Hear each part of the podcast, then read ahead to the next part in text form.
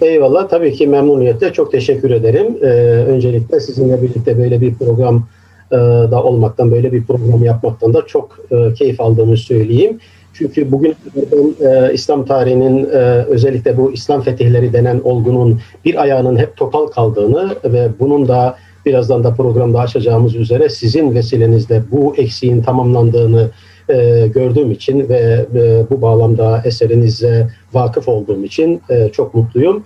Bu ayak büyük oranda tamamlandı. Bu akşam biraz e, ona değineceğiz. Ben İslam kaynaklarındaki İslam fetihleri denen olgunun nasıl algılandığını, siz Hristiyan kaynaklarında ki e, bu fetihlerin nasıl algılandığını ama burada tabii bir de kayıt düşelim kastımız buradan erken dönemdeki kaynaklar yani erken e, İslam ve Hristiyan kaynakları dersek belki daha doğru olacak. Çerçevede bir e, hani sunum yapmaya çalışayım. Belirttiğiniz gibi İslam fetihleri kavramı ne derece doğru değil bu tartışılabilir. Zaten e, değerli Zafer Hocam bu e, kavramlara yüklenen anlamda kavramlar konusunda ciddi problemlerimiz vardır.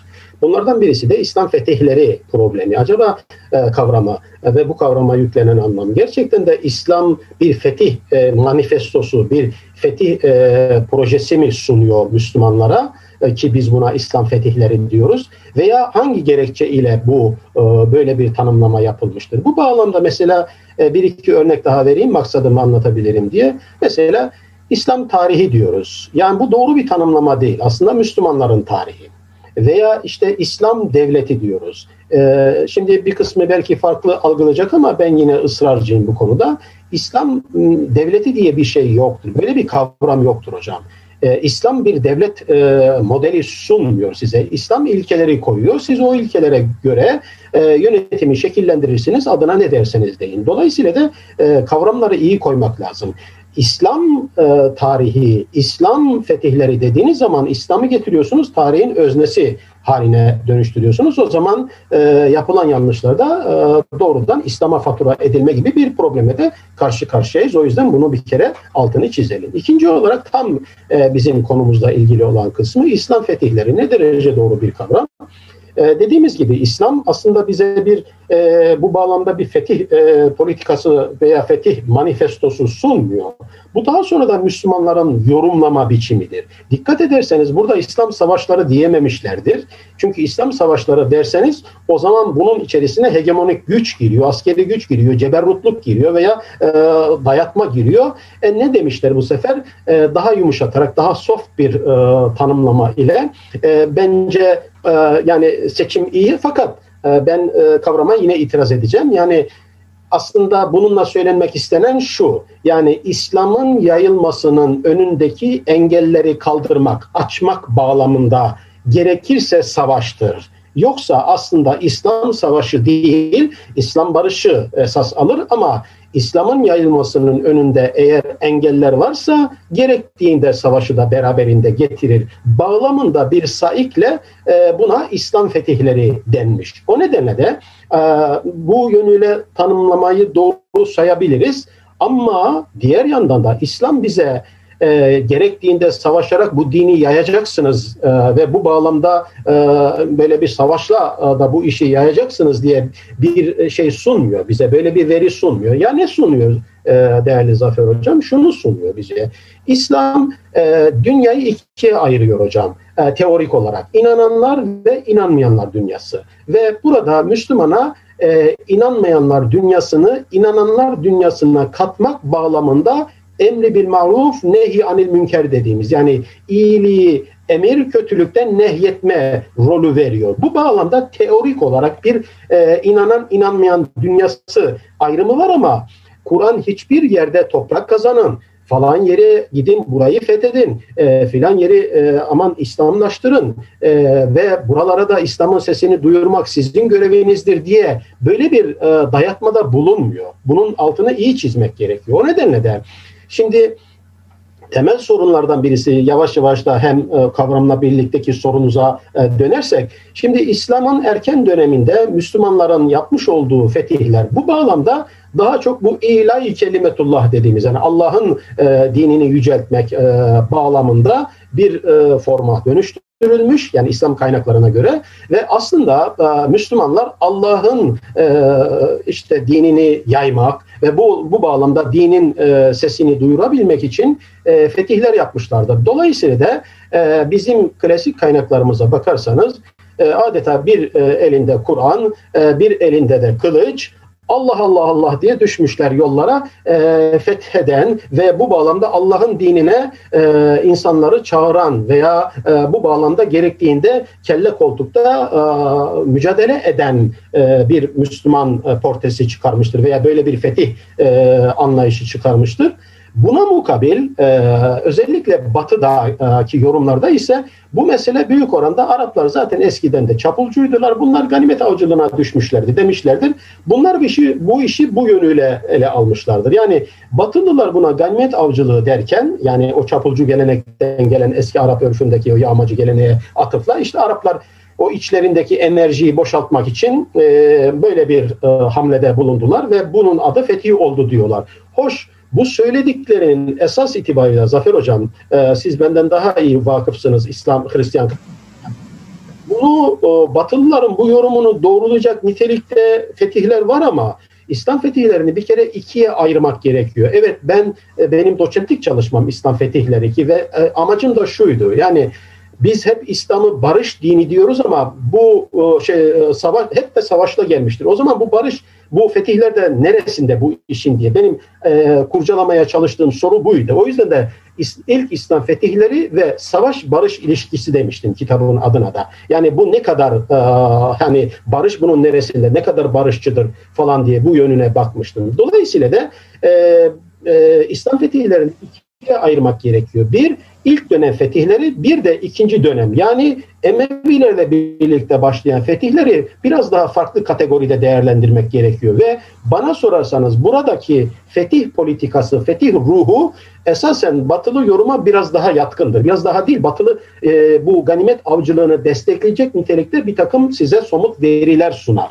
E, ki bunu zaten sizin kaynak e, eserinizde de gördüm. O ilk Hristiyan kaynaklarına gittiğiniz zaman orada da benzer tablo var. Hiç de öyle sandığımız gibi e, işte bir e, elinde Kur'an Allah Allah diye yollara düşmüş bir Müslüman portresini göremezsiniz. Esas itibarıyla bunu İslam'ın erken dönemindeki e, İslam kaynaklarında da göremezsiniz. Bunlar daha sonradan e, Hristiyan dünya işte öteki dünya diye ayrılan Darul Harp, Darul İslam diye ki bunlar suni kavramlardır biliyorsunuz. Bunları klasik klasik fukahanın ürettiği kavramlardır. Bunlar yani e, Kur'an'da böyle bir tanımlama yoktur. Evet teorik bir tanımlamadan bahsettik ama Darul Harp, Darul İslam kavramının ne derece politize edilmiş bir kavram olduğunu az buçuk bu işte iştigal edenler bilirler. E, burayı tutalım bir kenara. O yüzden de ilk, e, İslam fetihleri dediğimiz zaman benim için öncelik olan şuydu Zafer Hocam. Ee, İslam'ın örnek gösterilen erken dönemindeki bu fetih olgusu nasıl seyretti? E, bunun e, ana kriterleri neydi? Evet, e, Emevilerle birlikte bir e, yeni bir e, durum vardır. Orada da tabii ki e, dini yaymayı çok e, yani dini yaymak da bu sahiplerden birisi olabilir ama benim görebildiğim ve benim okuyabildiğim din şemsiyesi altında esasen İslam'ın e, getirilerinden faydalanıp e, hegemonik güce dönüşen bir fetih anlayışı vardı. Burası biraz daha farklıdır. Ama erken dönemdeki fetihleri bir, ben biraz bu e, şeyden ayırıyorum. O nedenle de Hazreti Ebu Bekir'le başlayıp Hazreti Ömer'le birlikte büyük bir fetih dalgasına dönüşen ama Hazreti Osman döneminde de iç e, e, problemler nedeniyle yönetim sorunları nedeniyle giderek zayıflayan e, bir süreci görüyoruz. Zaten Hazreti Ali döneminde bitiyor. Dolayısıyla da örneğin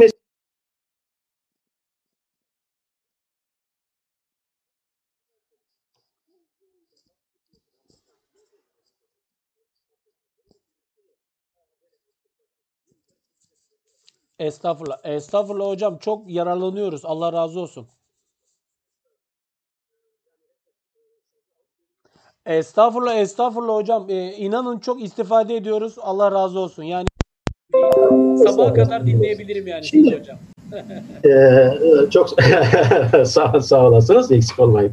Şimdi bakınız e, bu iş nasıl başladı? İsterseniz biraz ona değineyim, e, bir, bir ana çerçeve çizelim. Tabii ki. Dediğimiz gibi geleneksel algıda sanılıyor ki e, Peygamberimizin bir başlattığı e, yol, açtığı yoldan ilerleyerek böylece bir fetih dalgası oluştu ve e, İslam'da aslında e, yani din de tam bunu istiyor. Bu mesele çok uzundur ama ben fetihler boyutuyla ele alacağım için peygamberimiz dönemini biraz e, şu anda tutacağım kenarda. Aslında burada da çok e, konumuzu aydınlatacak örnek var ama bu kadar genişletmeye gerek yok. Şimdi ilk adım nasıl atıldı hocam? Benim için hatta doktora yüksek lisans lisans derslerinde de buna benim böyle bir dersim de var e, İslam'da savaş ve barış diye. Yani burada anlatıyorum. Yani nasıl başladı bu iş hocam? Bu iş şöyle başladı sevgili Zafer Bey dostum. Sevgili peygamberimiz e, e şeyden sonra e, bu Hudeybiye anlaşmasından sonra biliyorsunuz müşriklerle bir barış dönemine giriyor. Ondan sonra dönüyor Hayber'le bir hesaplaşması vardı çünkü en tehlikeli e, bölge burası. Ondan sonra bir takım Şam bölgesindeki kabilelere İslam'a davet mektupları gönderiyor. Bunu bizim gelenek adeta Bizans'a, Mısır'a, Sasanilere elçi göndermiş ve onları muhatap almış gibi gösteriyor ama bugün siz de biliyorsunuz ki Bizans kaynaklarındaki benden çok daha iyi vakıf olduğunuzdan eminim biliyorum. E, o erken Hristiyan kaynaklarında. Ama orada hiç de öyle Heraklios'a Müslüman elçi gitmiş falan böyle bir şey yazmaz. Yoktur yani. Aynı şekilde do- teyit ettiniz beni değil mi? Doğrudur. Eyvallah. Ha. E, dolayısıyla da e, yani bizim Müslümanlar o e, şeye bakarsanız Heraklios'a bile posta koyan bir peygamberden bahsediyor. Bunlar olmaz yani. Bunlar e, e, şöyle diyorum ben bunlara. Ravilerin fantazilerini süsleyen hikayelerdir. Bunlara böyle addedin ama bunların gerçeklik payı var mıdır? Üzerinde bu e, Emil Walter Kayegi vardı bilirsiniz Bizans tarihçisi. Onun deyimiyle söylersek yani bunlar e, yani kayda değer bir e, iddia değildir. Yani üzerinde durmayı bile gerekli görmeyecek kadar basit e, iddialar olarak değerlendirir. Şimdi ama Hazreti Peygamber'in o Medine'nin kuzeyindeki Arap kabilelerine İslam'a davet mektupları gönderdiği bilgisi var elimizde. Yani zaten Resulullah'ın da hedefi budur. Fakat buraya gönderdiği elçilerden kimisi öldürüldü, kimisi gasp edildi. Hatta Zat-ı Atlah denen yerde 16 kişilik bir e, elçilik heyeti e, hepsi e, kılıçtan geçirildi. Bunlar olunca Hazreti Peygamber e, bu bölgedeki kabileleri cezalandırmak için bir ordu gönderdi ama bu ordu Bizans destekli ordularla Mute'de bozguna uğradı. Şimdi bizim gelenek bunu diyor ki Bizans'a savaş açtı peygamberimiz. Hayır ben öyle düşünmüyorum. Bu doğrudan oradaki bölgedeki kabilelerle ilgiliydi. Sonuç itibariyle Resulullah'ın tebliğ faaliyetiyle başlayıp e, elçilerinin öldürülmesi, birkaç elçinin hatta e, Cüzam kabilesi vardır. Bu kabile peygambere yakın durmuştu. Bundan dolayı kabilenin reisi Ferve bin Amr'ın öldürülüp asıldığına dair rivayetler vardır. Bunlar olunca Resulullah kendisine inanan ve elçilerinin bu şekilde öldürülmesi, gasp edilmesi üzerine elçilerinin hakkını araması e, noktasında bu bölgeye bir ordu gönderiyor ama ordu bozguna uğrayınca bu bölge ile ilgili ilişkiler başlamadan olum, olumsuz sürece giriyor. Ondan sonra hatta Resulullah vefatına yakın sırada dikkat ederseniz Üsame bin Zeyd ki e, evlatlığı konumundadır. E, daha doğrusu evlatlığının e, oğlu, torunu konumundadır. Üsame'yi bu bölgeye göndermek istiyor. E, fakat ömrü yetmiyor. Ebu Bekir bu orduyu gönderiyor. Yani semboliktir. Peygamberin e, kararıdır diyor ve söylediği de şu. Sana peygamberin e, söylediğinden başka bir şey söylemiyorum diyor ve gönderiyor ve sembolik olarak bu ordu Kuda kabilesine kadar gidiyor dönüyor bitireceğim. Yani çok uzatıyorum biliyorum ama bundan sonra bundan sonra e, bir başka adım yine peygamber döneminde bir Tebuk seferi vardır Bizans'a doğru. Bunu Bizans'tan gelen e, yani saldırı şayiaları üzerine çıkılan bir sefer olarak yorumluyorlar. Bunun alakası yoktur hocam. Bu tamamen Hazreti Peygamber'in bir politik hamlesidir. Aslında samimi Müslümanları, sam, e, Müslümanlarla samimi olmayanları yani Müslüman görünümlüleri yani münafıkları ayırmak için çıktığı bir seferdir. Onu belirtti. Bunun yani Bizans'a yönelik bir hamlesi yoktur burada. Bu Bizans esas itibariyle bahanedir burada. Bunu da belirteyim. Bu da bu konumuzun dışında. Şimdi bizi ilgilendiren husus asıl konu nasıl cephe açıldı? İşte ilk cephe yani başlamadan olumsuz sürece girdi. Hazreti Ebu Bekir iç savaştan çıkınca hani biliyorsunuz peygamberimizin vefatıyla birlikte Arap kabileleri is, e, isyan irtica edince buna da ridde diyorlar. Ebu Bekir de sanki mürtetlerle savaşmış gibi gösteriyorlar. Burada da ciddi yanlışlar var. Ondan sonra Ebu Bekir mürtetlerle savaşmışsa demek ki mürtet öldürül diye fıkıhçılar da böyle kaide e, oluşturmuşlardır. Bunun da alakası yoktur. Ebu Bekir burada isyan ve iltica eski adetlerine dönüp Medine ile hesaplaşmaya giren kabilelere karşı başarı yani e, savaş açmıştır ve bunlara başarılı bunlara karşı başarı elde, elde, elde ettikten sonra şunu söylüyor. Diyor ki ben Resulullah'tan Şam bölgesine ordu göndereceğini duydum. Yani Resulullah bu Mute'nin hesabını henüz kesmemiştir. Hmm. Ve bu sefer biz buraya ordu göndereceğiz diyor. Bu iç harbi bitirince. Tamam. Allahu yani hocam, alem. İslam fetihlerini ilk başlatan hadise olarak Mute'deki hadiselere bir cevap ya da bir reaksiyon e, hüviyeti var. Aynen. Aynen, aynen. Çünkü siz şimdi son dinin temsilcisisiniz. Burada e, elçileriniz öldürülmüş, mağlup olmuşsunuz ve bu bu böyle duruyor. Askıda duruyor. O nedenle de Ebu Bekir bu bölgeye bu amaçla ordu gönderiyor ve bu ordular e, burada belki de diyebilirim beklenmedik nitelikte başarılar elde ediyor. E, El Arabe e, mevkiinde, Dasin'de muhtemelen rastlamışsınızdır bu Filistin yakınlarında. E, buralarda ilk e, bu Teofanes de buna değiniyor. Araplar geldiler, yaktılar, yıktılar ve e, perişan ettiler diyor şey Bizans ordularına. Öyle fetih falan diyoruz buna ama burada bal gibi savaş vardır. Onu bir kere koyalım bir kenara. Hocam, bu Ebu Bekir döneminde çok özür dileyerek hocam. Aslında. E, o sırada çağdaş e, Hristiyan kaynakları var. Mesela Kudüs e, Piskoposu e, Sofronius'un kayıtları var hocam benim yeni kitabımda. Henüz Kudüs düş, düşmeden önceki süreçte bölgedeki fütuhattan bahsediyor. E, sizin söylediğiniz şekilde hocam hatta e, mesela e, hac yollarının kesildiğinden e, Kudüs'e rahat rahat Hristiyanların hacca gidemediklerinden e, bölgede hapis durumunda kaldıklarından e, ana ya. Bizans ana topraklarıyla e, kendi yaşadıkları arasındaki şeyin koptuğundan falan dem vuruyor. Mesela bir Christmas vaazındaki ifadeleri vardır. Benim yeni kitabımda ben onu vereceğim. Sizin hocam verdiğiniz bilgileri tamamen teyit eder mahiyette. Değil mi? Yani işte bakınız. Ben eyvallah sevgili dostum. Zaten bu programın güzel olacağının bu yönü nedeniyle ben önemsiyordum. Çıktı da ortaya. Çünkü e, bizim İslam'ın erken dönemindeki kayıtlarla sizin ben kitabınızı biliyorsunuz okudum. Baştan sonra okumuştumdur. Tabii, tabii. E, oradaki o erken Hristiyan kayıtları birbirini ancak bu kadar tamamlardı hocam. Aynen Çok ilginç hocam. burası. Aynen. O yüzden e, ve e, şunu da e, bizi dinleyenlere şunu da hatırlatalım. İslam kaynaklarından daha çağdaştır Hristiyan kaynakları.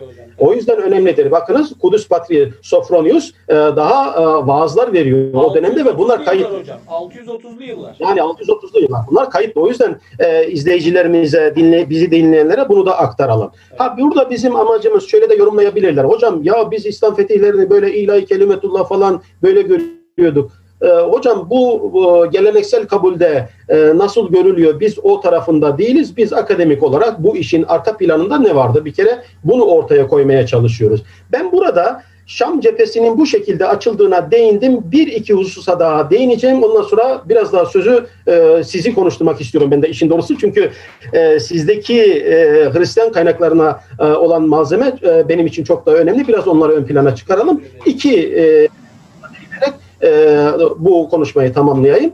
Şimdi Şam cephesi değerli e, izleyiciler bu şekilde açılmıştı. Yani Hazreti Peygamber'in tebliğ faaliyetleriyle başlayan ama tebliğ faaliyetlerinin önünün kesilmesi ile ve bu işin düşmanlığa dönüşüp kan dökülmesine kadar varması üzerine Hazreti Peygamber'in bu hesabı bir şekilde tamamlamak istemesiyle başlayan bir süreçtir Şam cephesi.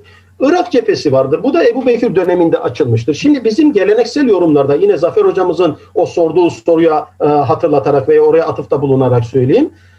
Irak e, cephesi ise nasıl açıldı hocam derseniz Irak cephesi şöyle açıldı. E, bu 628'lerde e, biliyorsunuz Ninova'da Bizanslar Sasanilere bozguna uğrattılar.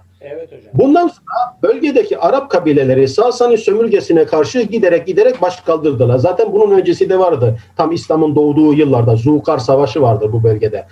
Dolayısıyla da bunlar e, Bizans köylerine saldırıp buralarda yağmalar yapmaya başlayınca Zafer Hocam ve bu sefer e, Sasaniler de bu son Yezdicerdi başa geçirip de e, Arap kabilelerine yönelik e, cezalandırmaya e, e cezalandırma faaliyetlerine girişince bu sefer bölgedeki kabileler ki bunların e, örgütleyen Müsenna bin Harise vardır.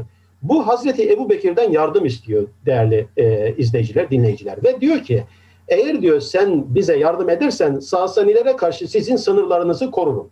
Bunun üzerine de Hazreti Ebu Bekir henüz Yemame'de e, yeni savaşı bitirmiş olan Halid bin Velid'i bu bölgeye gönderiyor ve bu bölgedeki mücadele yani Arapların mücadelesi Müslüman Arapların Sasanilerin mücadelesine dönüşüyor. Alın size Irak cephesinin açılması.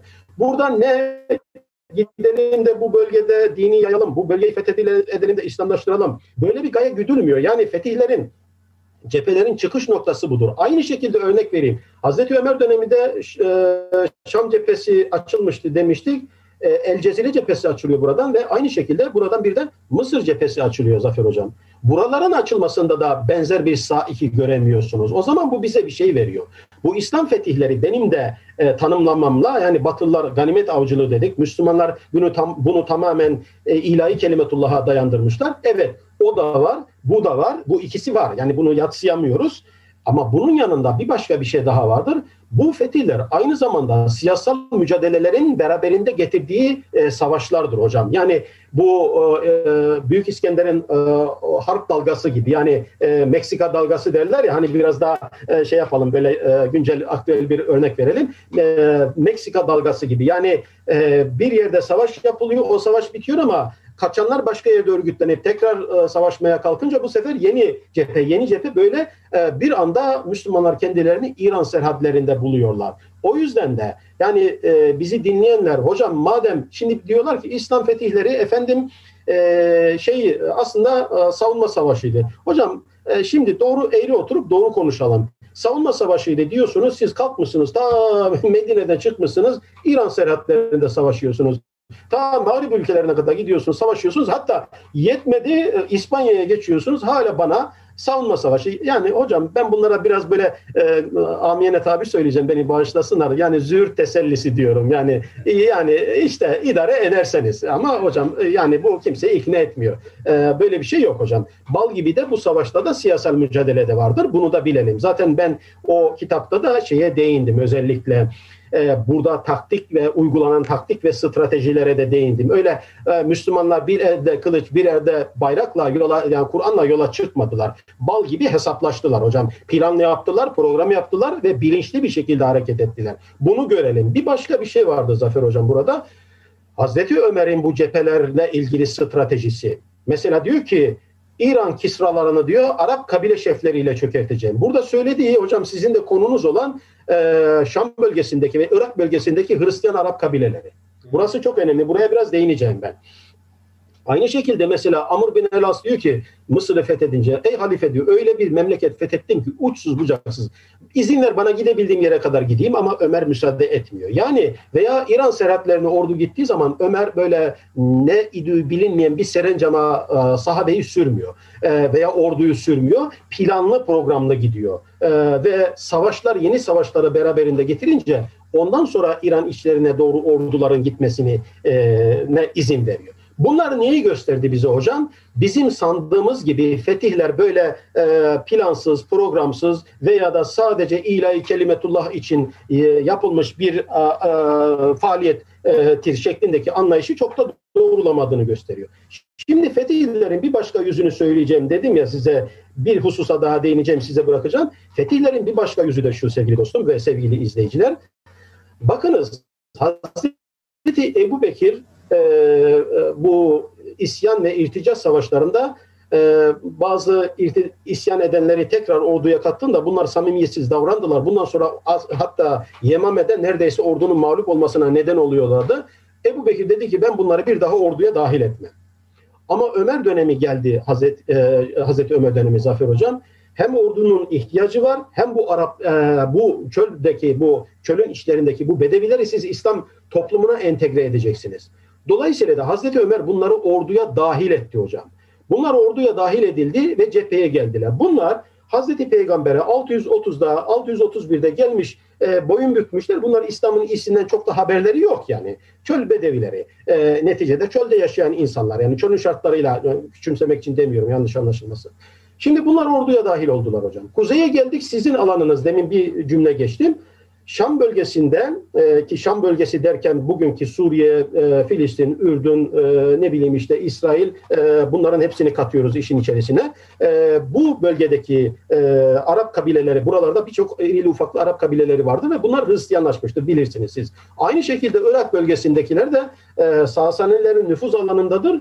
Yani Şam bölgesi Bizans'ın, e, Irak bölgesi Sasanilerin nüfuzu altındadır. Hocam Dolayısıyla da Hazreti Ömer Kuzey Gassaniler ve Lagmiler. Aynen, aynen.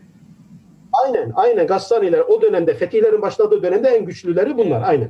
Dediğiniz gibi. Bakınız nasıl teyit ediyorsunuz. Ee, çünkü evet, yani kaynaklar aynı. Evet, Neticede evet, birbirini teyit ediyor. Tabii. Ve Hazreti Ömer, dostum, Hazreti Ömer bu insanları cepheye sürdüğü zaman, bakınız şimdi, bir Müslüman komutan var. Bu Müslüman komutanın eşliğinde Müslümanlar var. Yani sahabe nesli var Ondan sonra çöl içlerinden gelen henüz daha İslam'ın iyisinden çok da haberi olmayan Bedeviler var. Bir de kuzeyde Hristiyanlar var. Dolayısıyla da İslam fetihleri dediğimiz e, bu o, orduyu oluşturan unsur bu üç ana temeldir hocam. E, bir ayağı e, Bedeviler, bir ayağı kuzeydeki Hristiyanlar, bir ayağı da Müslümanlar. Şimdi biz bunların hepsini Müslüman diyoruz. Halbuki orada da bir sürü Hristiyan vardır hocam. Hristiyan Araplar vardır. Tabii. Hatta ben size hatırlarsanız demiştim El Betayne vardır. Onun e, Hristiyanların İslam fetihlerindeki, Arap Hristiyanların İslam fetihlerindeki etkisine dair bir makalesini söylemiştim. Hocam, Siz de görmüşsünüz onu, incelemişsiniz. Da, Hristiyan kaynaklarında da geçer. Mesela hocam e, 680'li yıllarda, özür diliyorum biraz daha erken tarihlerde yazılmış bir Doğu Süryani e, historiografik metninde Yuhanna Barpenkaye'de hocam e, e, İslam fetihlerin sırasında e, Müslüman ordularında e, Hristiyanların da yer aldığına dair e, kayıtlar düşmüştür.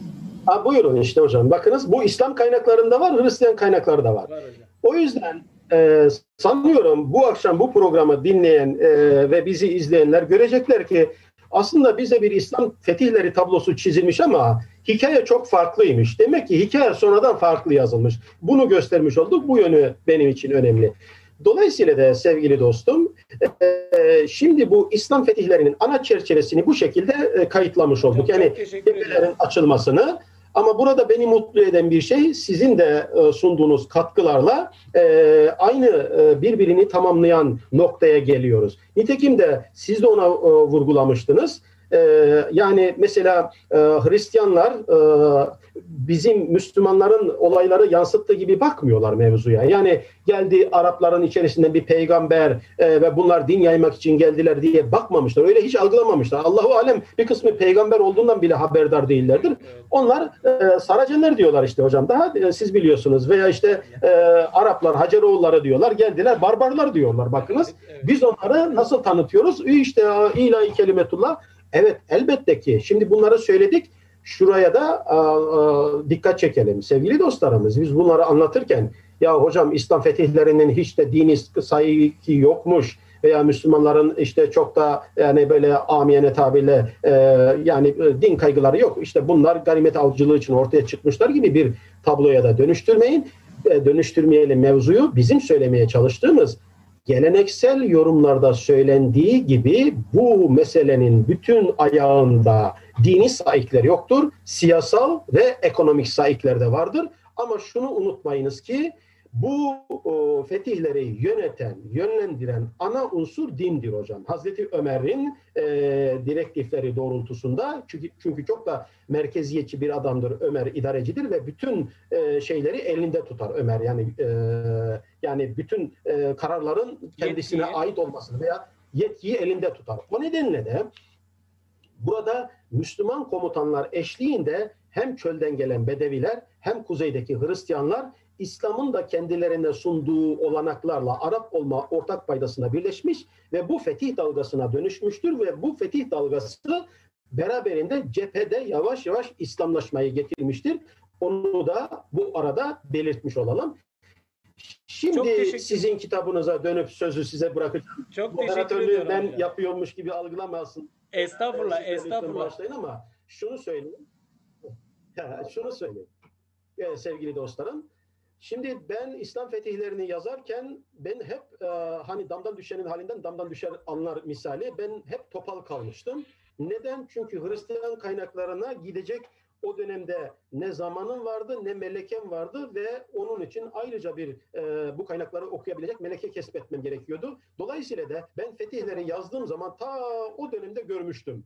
Bu işin bir de Hristiyan ayağı var ama Hristiyan ayağı hep eksik kalmıştı. Sevgili izleyiciler, sevgili dinleyiciler, şunu bu alanda da az buçuk kafa yormuş birisi olarak söyleyeyim. Zafer hocamızın yaptığı çalışma bu anlamda benim için göz bebeği oldu. Neden? Hocam çok mu abartıyorsun? Hiç öyle bir derdim yok. Ama hakkını teslim etmesini de bilmek gerekiyor. Bu, bu eseri ben didik didikte okumuş birisiyim.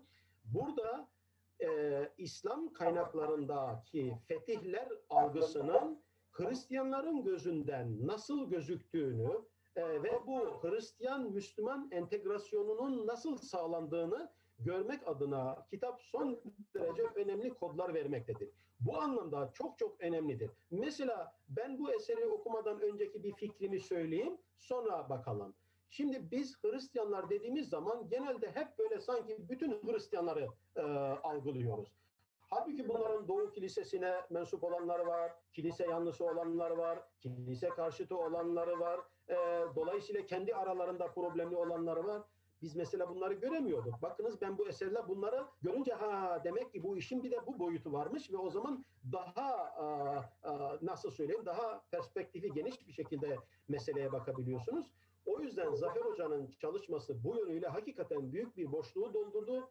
Burada bir göndermede de bulunayım. Ee, sevgili e, Nuh Arslantaş e, dostumuz o, o Yahudiler ayağını çalışmıştı ama Hristiyanlık ayağı bizde boştu çünkü e, bizim İslam tarihçisi olanlar arasında Hristiyan konu Hristiyanlıkla ilgili meseleyi çalışan yoktu. İşte Zafer Hoca'nın çalışması bu anlamda bu boşluğu doldurdu ve dikkat ederseniz e, ara ara e, Zafer Hocam e, katkılarda bulundu ve birbirini tamamlayan bir şeyle. Biz burada körler sağırlar birbirine ağırlar misali oturmuyoruz ama evet. e, bakınız e, bilimsel verilerle ortaya konulan tablo budur.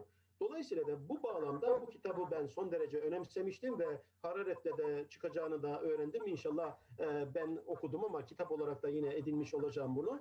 E, bu bağlamda biraz da şimdi ben konuşmuştum çok fazla. Zafer Hocam bağışlasın beni. E, Zafer Hocam'dan dinleyelim e, bu e, e, konunun detaylarını ve Hristiyan kaynaklarındaki hikayenin nedir ve bunun üzerine e, söyleşimizi devam ettireceğiz inşallah. E, İsrafil Hocam, e, her şeyden önce bu alanın hakikaten e, sizin gibi bir uzmanının e, bu sözlerine e, layık olabilmek yani bizim için hakikaten e, çok çok teşekkür ediyorum. E, Allah razı olsun. Bir şey olsun diye demiyorum lütfen. Sağ olun. Hocam e, tabii e, kitabımın son okumasını yaptınız. Ben e, şeyi göstereyim. Bu elimdeki demo ama yarın e, sanıyorum kitap yarın veya öbür gün e, Allah nasip kısmet ederse Timaş yayınlarından çıkacak. Bir 5-6 gün içerisinde de e, ulaşılabilir olacak. Kitabımız e, İslam ve Hristiyanlık. E, Hristiyanlara göre e, iki dinin karşılaşmasını ve e, ilk ilişkileri e, ele alıyoruz bu kitapta. E, İsrafil hocam sağ olsun hem e, kitabın çok detaylı e, okumalarını yaptı. Her aşamasında bana destek oldu. Son okumasını yaptığı her türlü tasih e, aşamasında benim yanımdaydı ve eksik olmasın e, bir de lütfettiği kitabımıza bir takdim yazısı kaleme aldı. E, Allah razı olsun. Yani hakikaten e, hocamızın e, bu kitap üzerinde hakkı çok büyüktür. E, hocam e, anlatımı sırasında da e, gerçekten e, aslında konuya ne kadar hakim olduğunu da her cümlesiyle e, sanıyorum izleyenler de anlayabildiler. Önce bir terminoloji e, düzeltmesi yaptı. Terminoloji açısından bir tasih yaptı. E, İslam fetihleri tabirinin evet doğru algılanan ama e, yanlış e, anlamlara e, mal olabilecek, sebebiyet verebilecek boyutlarının altını özellikle çizdi.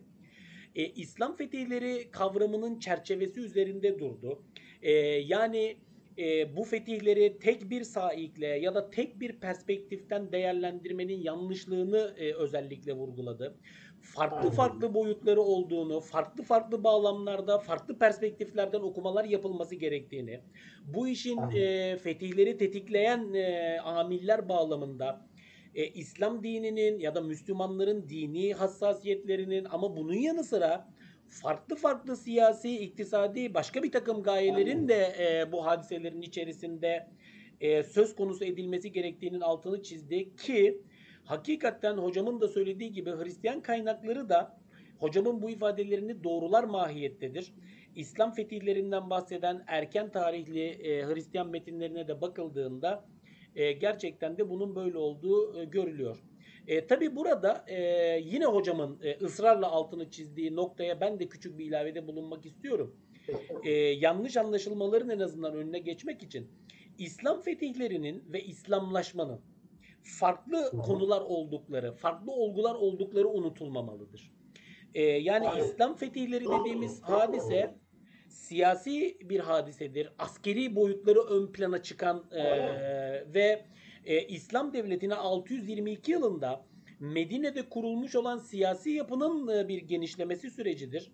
Ve bu süreç e, yani 661 yılına kadarki 4 halife, 750 yılına kadarki Emevi ve sonrasında Abbasiler döneminde e, nispeten ivmesi düşse de belirli oranlarda sürmüş bir hadisedir. Halbuki bizim İslamlaşma dediğimiz şey e, çok geniş kitlelerin İslam dinine ihtidasıdır.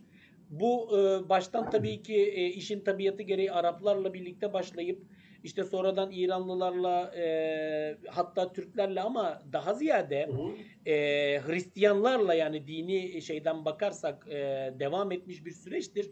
E, ve dolayısıyla İslamlaşma hadisesinde e, baktığınız zaman hakikaten yani e, e, İsrafil hocam yıllar önce e, Papa'nın bir açıklaması olmuştu. Yani Muhammed kılıç ve kandan başka ne getirdi gibisinden bir ifadesi yanlış hatırlamıyorsam. Belki siz de hatırlıyorsunuzdur.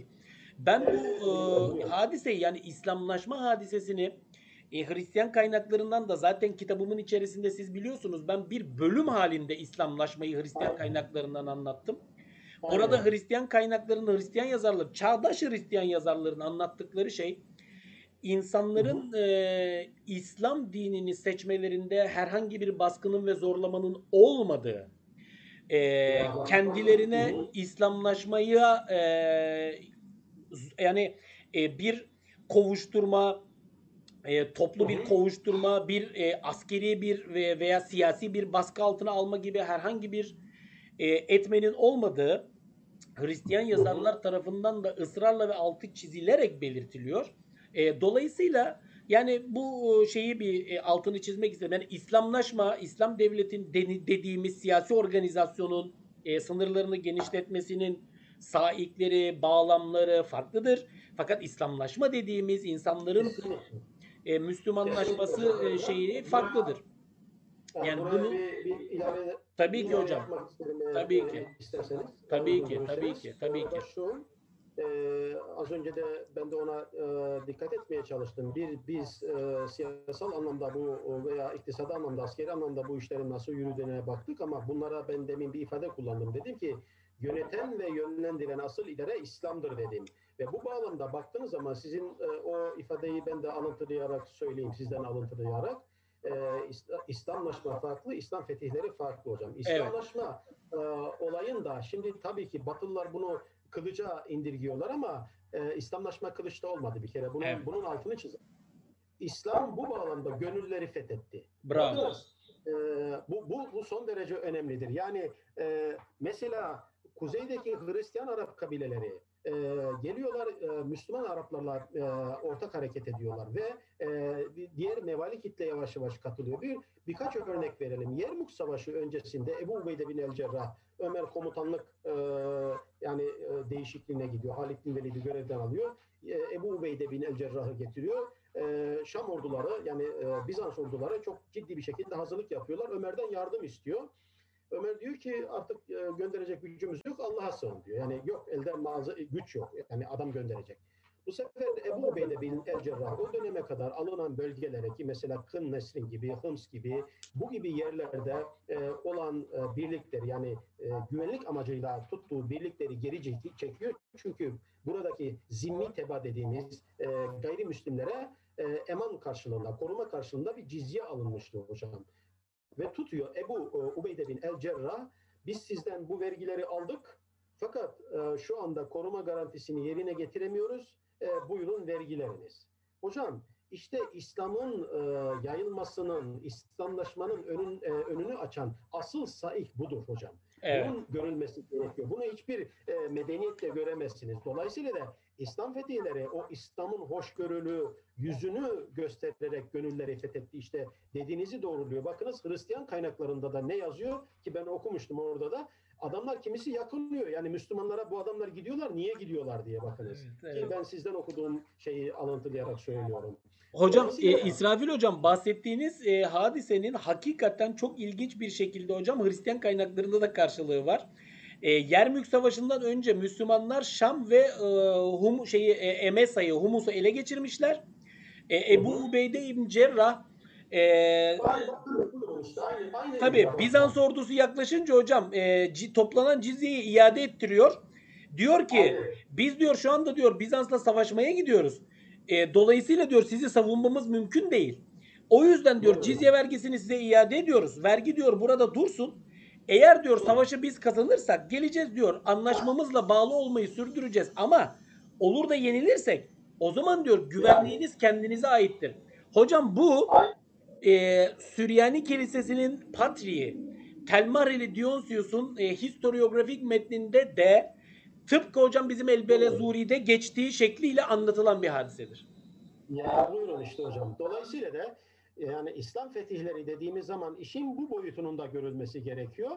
Yani Müslümanlar e, işte Batılıların dediği gibi öyle savaşarak e, bu dini yaymadılar. Tabii ki savaş yayılmada etkili oldu ama İslamlaşma farklı bir olgu hocam. Yani şöyle algılanıyor. Yani Müslümanlar bir yeri fethediyorlar.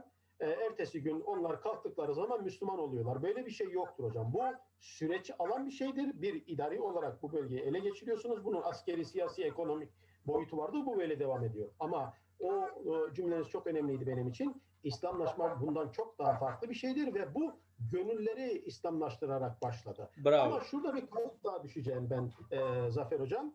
Buyurun Şimdi, hocam. E, biz e, genelde tarihi olayları e, özellikle de dini boyutuyla yani benim mesleki anlamda benim beni ilahiyatçı olarak beni ilgilendiren boyutuyla ele alırken şimdi kale boş olduğu için e, Emevilere e, atmak çok kolay oluyor hocam genelde de Emevilere atılır. Hakikaten yani bu anlamda da atılır derken yani yerilirler, eleştirilirler. E, bu bağlamda haklılık payı yok mu? Var. Ama e, şunu e, bu fetihler bağlamında yine ben eleştireceğim ama bir anlamda da e, başka bir yönüyle e, olayın e, boyutuna değineceğim. E, İslam fetihlerinin bir de ikinci şeyi vardır hocam. Ayrıdır. Bu da Emevilerle birlikte başlıyor. Burada tam bir siyasal süreç vardır aslında. Ben bunu bir arkadaşa e, yani e, bu doçentlik çalışması yaptığım zaman Emevi fetih politikasını da devam ettirecektim ama Siir'e girince o iş kaldı öyle daha da devam ettiremedim. Bir arkadaşa önerdim ama e, çok da istediğim gibi bir şey çıkmadı ortaya. Yani e, umduğumuzu bulamadık diyelim. Bu Emevi fetih politikası çok ilginç bir şeydir. Biz biraz e, bunun üzerinden e, yani bunları Emeviler dönemindeki savaşları idealize ederek İslam fetihlerini algılamaya çalışmışız. Veya bizim gelenek bunu böyle okumuş, fıkıhçılar böyle okumuş diyebilirim. Yani bunun üzerine biraz gelişmiştir. Oysa o erken dönemdeki İslam'da bu vardır ama Emeviler dönemi fetihlerde bu vardır ama Emeviler dönemindeki fetihlerde özellikle Bukhara, Beykent, Semerkant gibi işte Türk illerinde veya işte Acem illerinde e, hocam e, çok korkunç sahnelerde yaşanmıştır. Şimdi bakınız e, e, iyi dedik ama bir de bu taraftaki örnekte vardır. Yani hatta ve hatta Zafer Hocam bu işin Hazreti Osman döneminden itibaren başladığını bile ben size e, söyleyebilirim. Mesela Abdullah bin Sab bin Ebi Serh var. Bu e, Mısır'a vali atıyor Hazreti Osman döneminde. Bu adam korkunç ki irtidat etmiş birisiydi. Bu peygamber affetmemiştir onu. Hazreti Osman onu Mısır'a vali tayin ediyor. Oradan Nube halkına e, arkadaş kök söktürüyor adam. Yani bunlar da yaşanmıştır hocam. Ama evet. Ömer dönemindeki fetihler zaten bir şey veriyor size Zafer Hocam. Nedir o da? Ömer'in elinde Hazreti Osman ve daha sonraki dönemdeki kadar askeri güç yoktur. Ama Ömer döneminde fethedilen yerlerde bir tane de isyan yoktu hocam. Evet. Bu size bir şey hatırlatıyor. Tabii, tabii. Neden? Çünkü adaletle buraları idare ettiniz. İşte İslam fetihleri dediğimiz zaman o gönülleri fethetme aynı zamanda Ebu Ubeyde e, bin El Cerrah örneğinde olduğu gibi aynı zamanda bir de adalet yönü vardı. Bunun gönülleri fetheden tarafı vardı. Bravo hocam. Bu şeyle birlikte maalesef rayından çıktı Emevilerle birlikte. Çünkü e, Zafer Hocam burada Amr bin Elas'ın bir ifadesi var. Onu e, paylaşmak istiyorum izninizle. Tabii ki hocam. Şimdi e, bunlar Hazreti Ali'ye karşı e, Amr bin Elas, e, Muaviye işte ortaklaşa hareket ettiler ve sonunda hani e, çok da etik olmayan yollarla iktidarı ele geçirince Amr bin Elas çok uyanık bir adam. Diyor ki ey halife diyor biz şimdi mülkü ele geçirdik. Yani mülk dedi yani idareyi. Ama Allah bize bunu nasip etti. Ama eğer biz diyor bu Arap'ı diyor başıboş bırakırsak tıpkı Osman'a yaptıkları gibi bunlar bizim başımıza bela olur. Bunları cephelere sürelim. İşte Batılıların ganimet avcılığı dediği biraz da budur. Dolayısıyla da ben hep e, şunu altını çizmeye çalışmışım onu belirtelim de fetihleri bir o ilk çıkış dönemindeki fetihler bir de e, Emevilerden sonraki fetihler olarak okumak lazım. Emevilerden sonraki fetihlerde de hocam dini saik yok mu? Var. Var ama aynı zamanda o çöl e, hayatının haşin ve harbi yapısını da içinde barındıran yer yer korkunç acımasızlıklara kadar e, varan e, çok kanlı savaşların yapıldığını da e, ki biz işte bunları e, Türklerle yapılan e, mücadelelerde, Acemlerle yapılan mücadelelerde görüyoruz. Emeviler keza Abbasiler dönemindeki mücadelelerde de. Ha o zaman şu çıkıyor karşımıza. Demek ki sizin de vurguladığınız gibi İslam fetihleri öyle e, tek taraflı değil, çok boyutlu e, yönü olan bir olgu. Bunun e, kabilevi dengeler yönü vardır, Hristiyan, Müslüman boyutu vardır, e, Yahudi boyutu vardır. Mesela Hazreti Ömer'i Yahudiler e, Ömer'i Yahudi muhibbi olarak görmüşler Zafer Hocam. Niye görmüşler? Çünkü Kudüs'ü e, aldığı zaman Yahudilerin de orada ibadet etmesine müsaade etmiş o yüzden. Şimdi Hocam Yahudi bu, kaynaklarında da geçiyor bu. Değil mi hocam? Bakınız ilginç. Ee, ben bunu bilmiyordum. Ee, bakınız şimdi hocam. Hocam Yahudi böyle... kaynaklarında şu şekilde geçiyor. Diyor ki Bizans döneminde diyor bizim diyorlar e, Kudüs'te hani ibadet etmemize falan e, çok fazla müsaade edilmiyordu. Zaten hocam e, siz de çok yakından biliyorsunuz. E, İslam fetihlerinden e, kısa bir süre önce bölgede Bizans-Sasani savaşları var. Sasaniler Kudüs'ü işgal ediyorlar. Hı hı, işgal ettikten aynen. sonra Hristiyanlar açısından manevi önemi haiz bir takım e, emanet, kutsal emanetleri Seleukiye kıtesi yoluna götürüyorlar. Hocam Bizans e, şehri geri aldıktan sonra e, Sasaniler karşısındaki bu mağlubiyetin günah keçisi olarak da biraz aslında Yahudileri hani onların ihanetini veya onlar Hı-hı. Sasanilerin tarafını tuttuya getiriyorlar ve zorla e, Yahudilerin e, vaftiz edilmeleri yönünde e, yasalar çıkartıyorlar. Mesela e, Kartaca bölgesinde 630'lu yıllarda e, biz e, kaynaklardan net olarak biliyoruz ki 600 küsür tane Yahudi zorla vaftiz edilmiştir.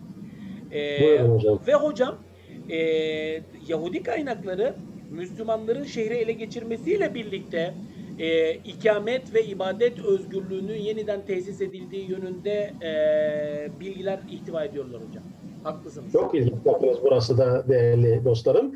E, bu e, dedi, e, Zafer hocamızın söylediği bu örneğin e, yani İslam kaynaklarında hiçbir izini göremezsiniz. Yani erken dönemde Müslümanlar açısından yani birilerini zorla Hristiyanlaştırmak, e, veya Yahudi yani şey Hristiyanlaştırmak dedim Hristiyanı Müslüman yapmak veya Yahudi veya bir başkasını bu böyle bir Müslümanların sırtında böyle bir kambur yoktur. Bu da yani İslam fetihlerinin e, dikkate e, alınması gereken yönü olduğunu e, belirtelim. Ama az önce de dedim Emeviler hep eleştirilir. Ben de bir yönüyle fetihleri e, çok daha geniş cephelere yaymaları, İslam'ın sesini çok geniş kitlelere duyurmaları yönüyle Emevileri e, yani orada askeri mücadele vardır. Bunun bu ayrı bir şey. Bunun hakkını teslim ederim ama Emeviler e, dönemini hocam e, epey oluyor. Bir, bir programda dinlemiştim adamın birisi. İyi ki de diyor Türkleri doğramış da Müslüman olmuşlar. Yoksa halimiz nice olurdu gibi. Biz böyle bakmayız. E, sizin de böyle bakmayacağınızdan eminim.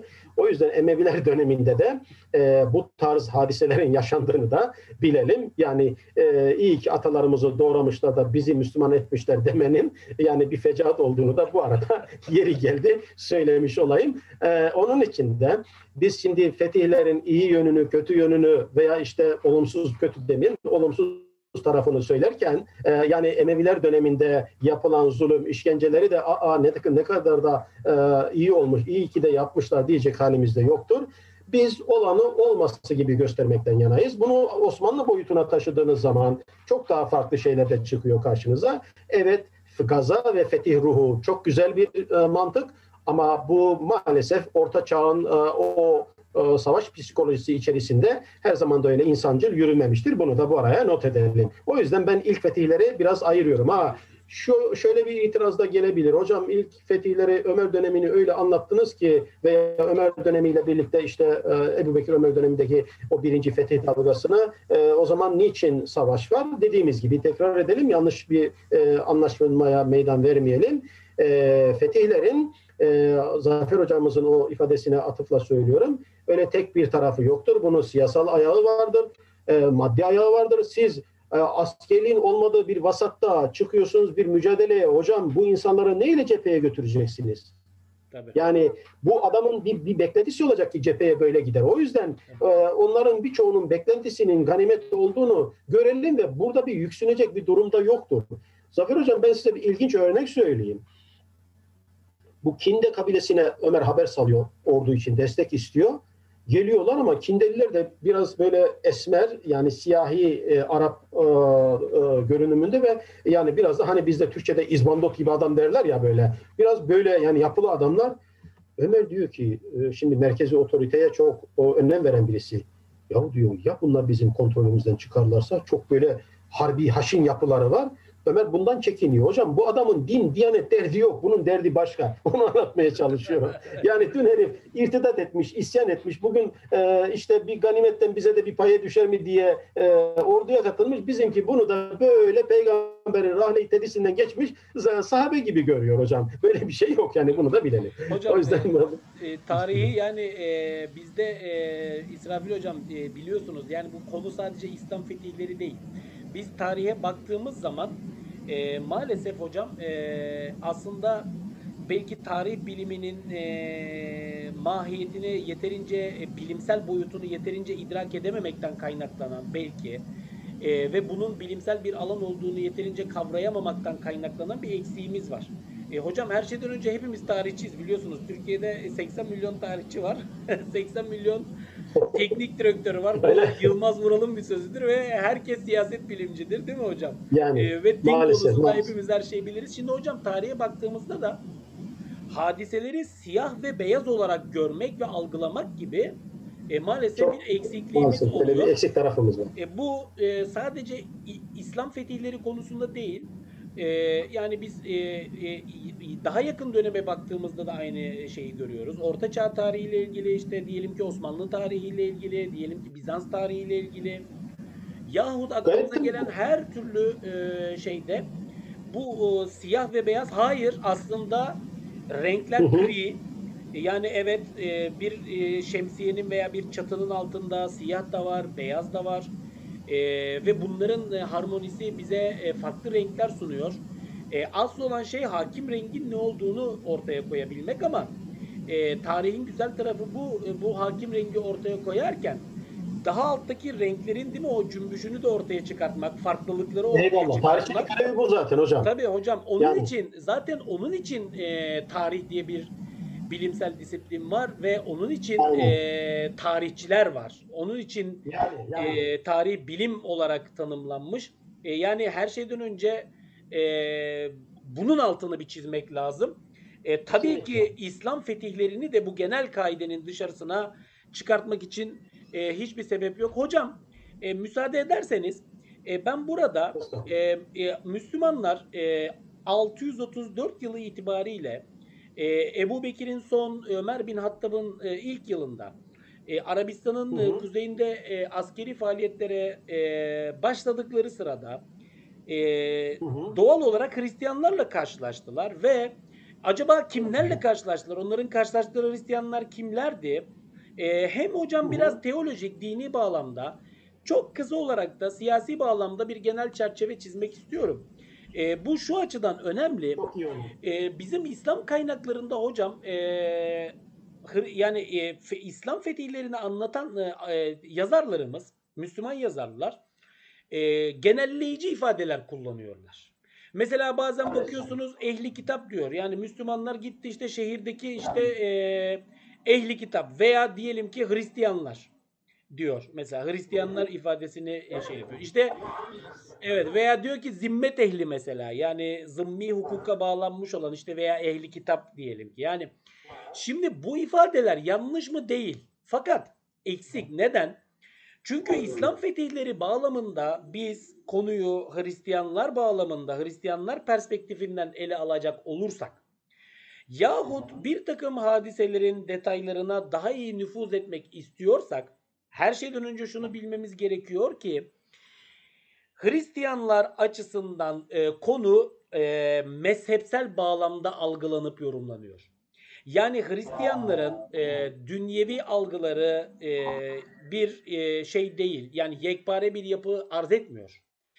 Birçok farklı Hristiyan cemaat var, birçok farklı Hristiyan grup var ve bunların her birinin hem ilahi teolojik bağlamda algılayışları farklı hem de dünyevi hadiseler ve gelişmeler özelinde reaksiyonları, algılayışları, yorumları farklı. Yani dolayısıyla beklentilere yani dolayısıyla İslam fetihleri dediğimiz tarihsel olgu konusunda da ya da bu fetihler cereyan ederken de ya da bu fetihler e, Doğu Hristiyanlarının tarihçileri ya da yazarları tarafından yorumlanırken de aslında e, farklı bazı bağlamlar ön plana çıkmış. Peki burada ne demek istiyoruz? Şimdi her şeyden önce e, Müslümanlar Arabistan sahasının kuzeyinde askeri faaliyetlere başladıklarında yani İslam fetihlerinin ilk aşamalarında bölgedeki siyasi yapıya baktığımızda e, aslında karşımıza iki büyük imparatorluk çıkıyor. Bu imparatorluklar e, yani hakikaten o günkü koşullarda ne diyelim şimdiki işte bir tanesi şimdinin Amerika Birleşik Devletleri, ötekisi e, diyelim ki Soğuk Savaş döneminin Sovyetler Birliği veya şimdinin belki Çin'i diyelim. Yani hani büyük güçler, devasa süper güçler. Nasıl hocam? Ben de kullanıyordum o benzetmeyi diyorum. Evet, evet. Onlar için aynı. Şimdi hocam bu iki imparatorluk e, yüzlerce yıl boyunca birbirleriyle mücadele etmişler. Çok geniş sınırlara sahipler. Ee, bir tanesi batıda Akdeniz Havzası'nın hala büyük bölümünü yani Roma İmparatorluğu'nun devamı Bizans. Ee, Akdeniz Havzası'nın e, ve Orta Doğu'nun hala çok önemli bölümlerini hala kontrolü altında bulunduruyor 7. yüzyılda. Diğeri hocam e, İran merkezli eski İran sahasını e, doğusuyla batısıyla kontrol eden çok büyük o antik Ahmeniş Pers İmparatorluğu'nun bakiyesi, devamı, mirasçısı 224'e kadar partlar sonrasında Sasaniler. Ee, Hazreti Peygamber'in e, e, e, faaliyette bulunduğu dönemde öncesinde bölgede e, egemenlik tesis ediyor Sasaniler. Tabi biraz önce siz mesela aslında çok çok güzel bir noktaya dikkat çektiniz. Sasaniler üzerine yapılan fetihleri Irak başlığı altında açtınız. Şimdi bugünkü anlayış da Irak e, İran'dan farklı bir sahadır ama izleyenlere şunu hatırlatmak gerekiyor. E, eski İran sahası dediğimiz sahaya Irak da dahildir. Yani İsrafil hocam aslında e, tabii o bir tarihçi olarak çok çok doğru bir perspektiften baktı. Irak cephesi de evet Irak cephesi Sasani cephesidir. Çünkü Irak eski İran sahasına dahildir. E, tarihçiler tabii bunu bilirler. Yani bir coğrafya bugünkü coğrafya tarihte her zaman aynı coğrafyaya tekabül etmiyor olabilir. Bu önemli bir detaydır. E, bunu e, hatırlatmak istedim. Şimdi e, burada önemli olan şey ne? E, Müslümanların e, kuzeydeki askeri faaliyetleri elbette henüz ilk planda bir taraftan Bizans İmparatorluğu'yla öte taraftan Sasani İmparatorluğu'yla Müslümanları karşı karşıya getirmiştir. Fakat bölgede aslında İslam fetihlerinin öncesinde hüküm süren büyük e, Arap krallıkları da var. Yani etnik menşe itibariyle bunlar evet Araplardır. Fakat siyasi yapı itibariyle Bizans'a tabidirler yahut Sasanilere tabidirler. Vasallik durumu söz konusudur. E, bunlar bunlar arasında e, tabii ki birçok kabileyi şeyi zikretmek mümkün ama e, kaynaklarda özellikle Bizans kaynaklarında bile ön plana çıkan Mesela Gassaniler e, çok çok önemlidirler. E, yahut Lahmiler çok çok önemlidirler. E, bunların e, şeyi e, siyasi anlamda duruşları tıpkı Bizans ve Sasani imparatorluklarının birbirlerine yeminli düşmanlar olmaları gibi e, bunların da siyasi anlamda duruşları birbirlerine karşıt olmalarıdır. Çünkü Bizans İmparatorluğu Gassaniler üzerinden e, Arabistan sahasının kuzeyini kontrol etmektedir. Sasaniler e, özellikle Lahmiler üzerinden e, yine Arabistan sahasının güney e, ve e, doğu e, kıyılarını kontrol etmektedirler. Tabi burada altı çizilmesi gereken başka bir nokta Bizans İmparatorluğu Hristiyandır. E, Hz. İsa'dan e, 7 asır 6 asır sonraki bir tarihsel süreçten bahsediyoruz. Roma İmparatorluğu 4. yüzyılda Hristiyanlığı kabul etmiştir resmi mezhep e, dini olarak e, İmparator 1. Theodosius döneminde ve Hristiyanlaştırma politikası devam etmiştir sonraki yüzyıllarda. Dolayısıyla biz e, Hz. Muhammed'in faaliyette bulunduğu dönemde Bizans İmparatorluğunu çok büyük ölçüde Hristiyan bir imparatorluk olarak tanımlama e, durumundayız. E, tabii ki ülkenin içerisinde e, yine monoteist olması hasebiyle e, ve Müslümanlarca da ehli kitap olarak tanımlanmaları vesilesiyle altı çizilmesi gereken Yahudi cemaatler söz konusudur. E, bunun yanı sıra tabii ki başka dinlerin e, e, müntesipleri, e, takipçileri de yani paganizm gibi, maniheizm gibi değil mi? Birçok başka dinden bahsetmemiz mümkündür. Sasaniler, evet hocam. Sasaniler ise e, İsrafil hocamın da çok iyi bildiği üzere mecusilik dinini benimsemişlerdir. 224 yılından sonra orada Part hanedanının yerine bir hanedan değişikliği mevzu bahis olmuştur. Sasaniler 224 yılında iktidarı ele geçirdikten sonra Mecusi inanışını e, resmi din haline getirmişlerdir. Ancak ülkede hatırı sayılır e, oranda e, Yahudi e, azınlıkların, cemaatlerin yaşadıklarını da biz biliyoruz. E, bununla birlikte e, do, e, henüz 2. yüzyıldan itibaren e, Hristiyan cemaatlerin varlığı mevzu bahistir.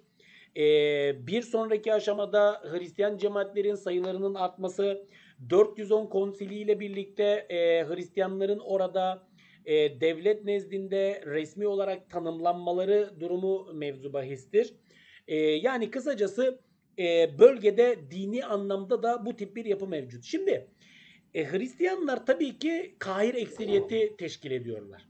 Yani Müslümanlar Arabistan sahasının kuzeyine çıktıklarında e, Hristiyanlar e, büyük yekûnu oluşturan Müslümanlarla ilk defa olarak karşı karşıya gelen e, dinin e, taraftarlarıdır.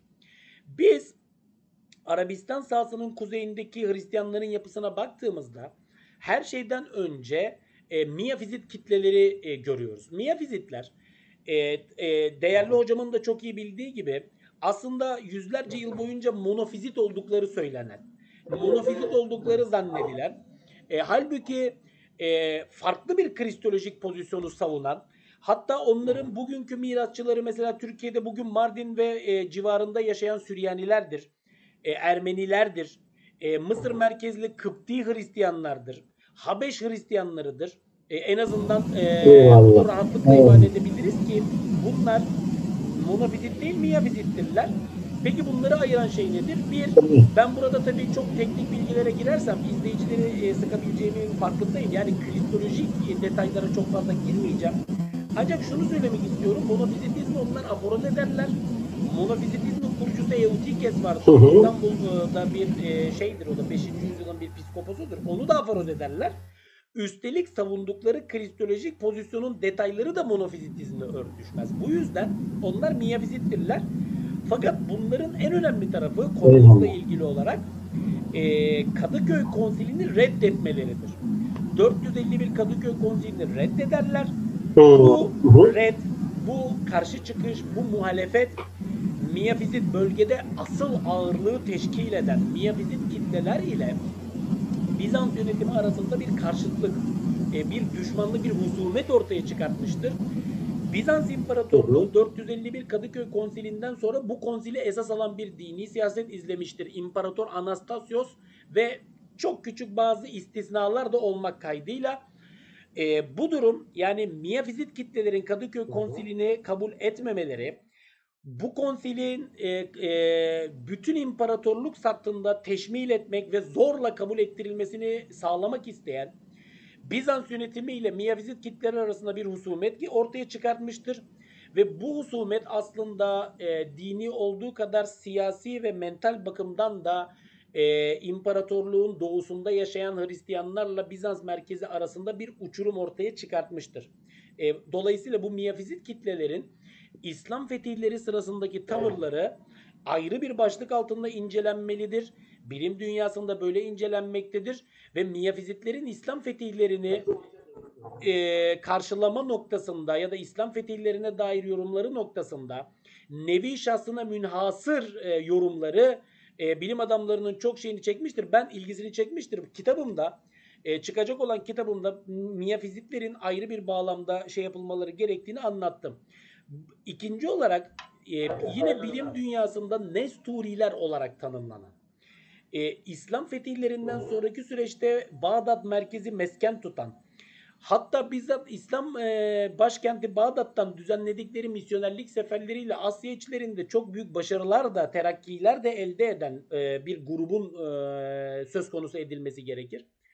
Bunlar 428 yılında İstanbul Başpiskoposu olan Nestorius'un takipçileri oldukları zannedilen ama aslında Nestorius'un da öğretmeni olan Mopsestalı Theodoros'un Antakya Kristoloji geleneğini temsil eden görüşlerine taraftar olan bir kitledir.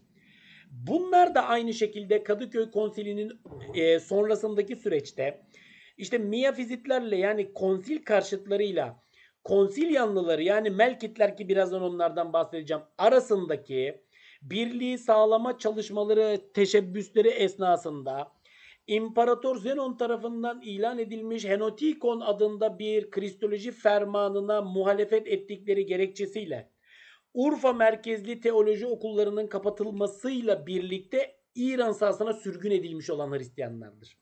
Bunlar kendi kristolojik pozisyonlarını ve görüşlerini İran sahasına götürmüşlerdir. Orada mevcut kilisenin kristolojik pozisyonunu da kendi görüşleri çerçevesinde Sasani İmparatorluğu'nun da desteğiyle e, dönüştürmek suretiyle Doğu Kilisesi'nin temsilcileri olmuşlardır. Dolayısıyla Doğu Kilisesi dediğimiz kilise İran Kilisesidir. Bakın tekrar ediyorum çok önemli bir ayrıntıdır bu. Doğu Kilisesi Roma İmparatorluğu'nun doğusundaki kilise değildir. İran'ın kilisesidir. Doğu Hristiyanlığı başka bir tabirdir. Doğu Kilisesi başka bir tabirdir. Doğuda bir tane kilise yoktur. Birçok kilise vardır hiyerarşik olarak ama Doğu Kilisesi değil mi İran Kilisesidir. İran e, kilisesindeki e, Hristiyanlar da mecusi bir devletin yönetimi altında olmaları hasebiyle İslam e, yönetiminin husule gelmesinden önceki süreçte nevi münhasır bir tarihsel e, tecrübeye, geçmişe sahipler e, devlet merkeziyle çok ters düştükleri, hakikaten çok ciddi kovuşturmalardan ve soykırımlardan geçirildikleri dönemler vardır. Kaynakların bu konuda çok açık anlatımları vardır. Mesela 2. Şapur döneminde olduğu gibi 4. yüzyılda ya da sonrakisindeki dönemlerde de çok ağır kovuşturmalardan geçirilmişlerdir. Onların da İslam fetihleri konusunda diğer Hristiyan cemaatlerden farklı algılayışları, yorumları, beklentileri vardır bu ikinci cemaatimiz oldu. Üçüncüsü Bizans İmparatorluğu'nun doğudaki temsilcileri var. Bunlar Melkitler. MLK kökünden gelen işte o kral yanlısı, imparator yanlısı anlamında Kadıköy Konsili'nin kararlarını benimsemiş. Doğudaki Hristiyan ana kitle tarafından sevilmeyen, tasvip edilmeyen elit Roma'nın orada e, Roma yani Bizans İmparatorluğu'nun oradaki varlığının e, oradaki e, mevcudiyetinin ve e, yönetiminin temsilcisi olan bir azınlık kitle. Seçkin azınlık kitle. Kim bunlar? Bizim İslam kaynaklarında Melkaniye denilen Melkitler. Peki bunları ayıran husus nedir? Bunlar e, miyafizitlerden farklı olarak e, Kadıköy Konsili'nin kararlarını benimsemişlerdir. E, ve İslam fetihlerinden mesela hiçbir zaman hiçbir aşamasında hiçbir yönden e, memnun olmamışlardır her zaman karşı. Şimdi dolayısıyla İslam e, bizim mesela El Belazuri'nin Fütuhul Buldan'daki anlatımını yalanlar bağlamında ya da çelişen bağlamda birçok e, muhteviyata sahip bilgilere sahibiz. Bunun yanı sıra yine imparatorlukta işte bu parçalanmış e, Hristiyanlığın parçalanmış yapısını birleştirebilmek adına ortaya çıkmış e, bazı kristoloji e, formülleri var. Mesela Herakleios e, ki Hazreti Peygamberle çağdaş bir e, Bizans imparatorudur. 610 yılından 641 yılına kadar e, Bizans tahtını e, işgal etti. E, ve hakikaten e, yetenekli bir imparatordur. E, çünkü ülkesini Sasani işgalinden kurtarmıştır. Çok çok ağır koşullarda. E, evet. E, fakat hocam burada şu var. E, onun da aslında Hristiyan birliğini sağlamaya yönelik teşebbüsleri e, atıl kalıyor. E, maalesef başarı e, elde edemiyor. Mesela onun döneminde e, ilan edilen ki kendisi e, Sasani işgalinin kırılmasından sonra Ninova Savaşı'ndan sonra biraz önce sizin bahsettiğiniz doğuda çok e, önemli dini faaliyetlerde bulundu. Mesela dönemin e, Antakya Başpiskoposu Miafizit Kilisesi'nin baş e, patriği diyeyim e, a, e, Atanasios'la görüştü. E, gitti e, Kıpti e, patriği ile görüştü. Gitti Ermeni e, patriği Ezr ile görüştü. E, ve bunlara dedi ki ben dedi ortaya öyle kristoloji formülleri koyayım ki e, beraber hazırlayalım. E, hem siz taraftar olun hem de Bizans merkezindeki Melkitler yani konsilyanlıları taraftar olsun. Böylece Hristiyan birliğini sağlayalım. Hatta belirli ölçüde de e, bu konuda onay da aldı e, bu kiliselerin e, patriklerinden. E, fakat e, ortaya sürdüğü özellikle Sergios'un ki e, kendi başpiskoposudur İstanbul'da onunla birlikte hazırlayıp ortaya sürdüğü işte mono enerjismos gibi mono e, enerji formülü denilen formül gibi e, bir takım kristolojik e, fermanları da başarısızlığa sebep oldu. Yani Hristiyan birliğini sağlamayı başa. Fakat ileri sürülen bu formüller kısa vadede Hristiyanlar arasında yeni bölünmeler ortaya çıkardı. Mesela Marunilik denilen olgu buradan e, teşkil ediyor. E, ya da bugünkü Rum Ortodoks Kilisesi'nin e, menşei Marunilerden ayrı bir kol olarak e, buradan teşkil ediyor. Bunları da aslında ayrı bir bağlamda ele almak lazım. Son olarak altını çizmek istediğim diğer gruplar gelenek dışı gruplar. Şimdi hocam bu saydıklarımın hepsi teslis akidesi içerisindeki gruplardır. Yani geleneksel Hristiyanlığı kabul etmiş, baba oğul kutsal ruh olgusuna iman etmiş, Hristiyanlığın bugünkü dört İncil'ine iman etmiş. Ancak o çatı altında, o bağlam altında farklılaşmış bir takım gruplardan söz ediyorum. Bununla birlikte bu çatının dışında bazı gruplar da var. Bunlar tamamen gelenek dışı, yıllar, yüzyıllar boyunca özellikle 4. yüzyıldan itibaren Hristiyanlığın Roma İmparatorluğu'nun resmi dinine dönüşmesinin akabinde kovuşturulmaya başlanmışlar. Gelenek dışında bırakılmışlar. Bu yüzden sağa sola kaç, kaçışmışlar. Kimdir bunlar? Mesela Arius yanlıları, Ariusçular. 4. yüzyılın en büyük sapkınlığı. Kimdir bunlar? Mesela Ebionitler. Ee, yani bunları mesela gelenek dışında zikretmemizin sebebi nedir? Bunlar teslisi kabul etmezler. Ariusçular Hazreti İsa'nın beşeri boyutunu daha fazla vurgularlar. Onun yaratılmış bir varlık olduğunu söylerler. Ebionitler ise Hazreti İsa'nın salt bir beşer olduğuna, onun bir peygamber olduğuna iman ederler. Yani bugünkü Müslümanların Hazreti İsa'ya dair algısına %90 oranında paralel e, bilgiler, e, e, şeyler, e, inançlara sahiptirler. Bunlar da Bizans merkezince kovuşturulduktan sonra 4. yüzyılın sonrasındaki tarihsel süreçte kaçışmışlardır, sağa sola dağılmışlardır. Mesela nasıl? Mesela ta Bahreyn'e kadar giden Ariusçular var hocam o dönemde. Bravo hocam, bravo, bravo. E, hocam e, eski İran sahasına kaçanlar var. Orada Doğu Kilisesi'nin egemenliği altında yaşamışlardır. Mesela e, hocam e, e, Kartir, Mecusi rahip Kartir İran sahasındaki dini grupları sayarken e, hocam e, Hristiyanları ayrı bir başlık altında sayar. Onlardan ayrı Nasraniler diye bir grubu sayar. Bakın çok ilginç bir detaydır. Nitekim e, 1966 yılında yayınlanan bir makalede hocam Yahudi bir e, alimin e, Paynes'in yayınladığı e, bir makalede hatta bugün hocam Yasin'le de bizim e, biliyorsunuz onun sohbetini yaptık o makalenin çünkü Kadı Abdülcabbar'ın bir e, alıntısına istinaden yayınlanmış bir Yahudi Hristiyan metnini kullanmasına istinaden yayınlanmış bir makaledir o.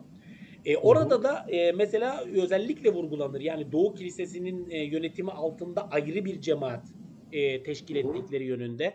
Yahut hocam Arabistan sahasına geliyorlar.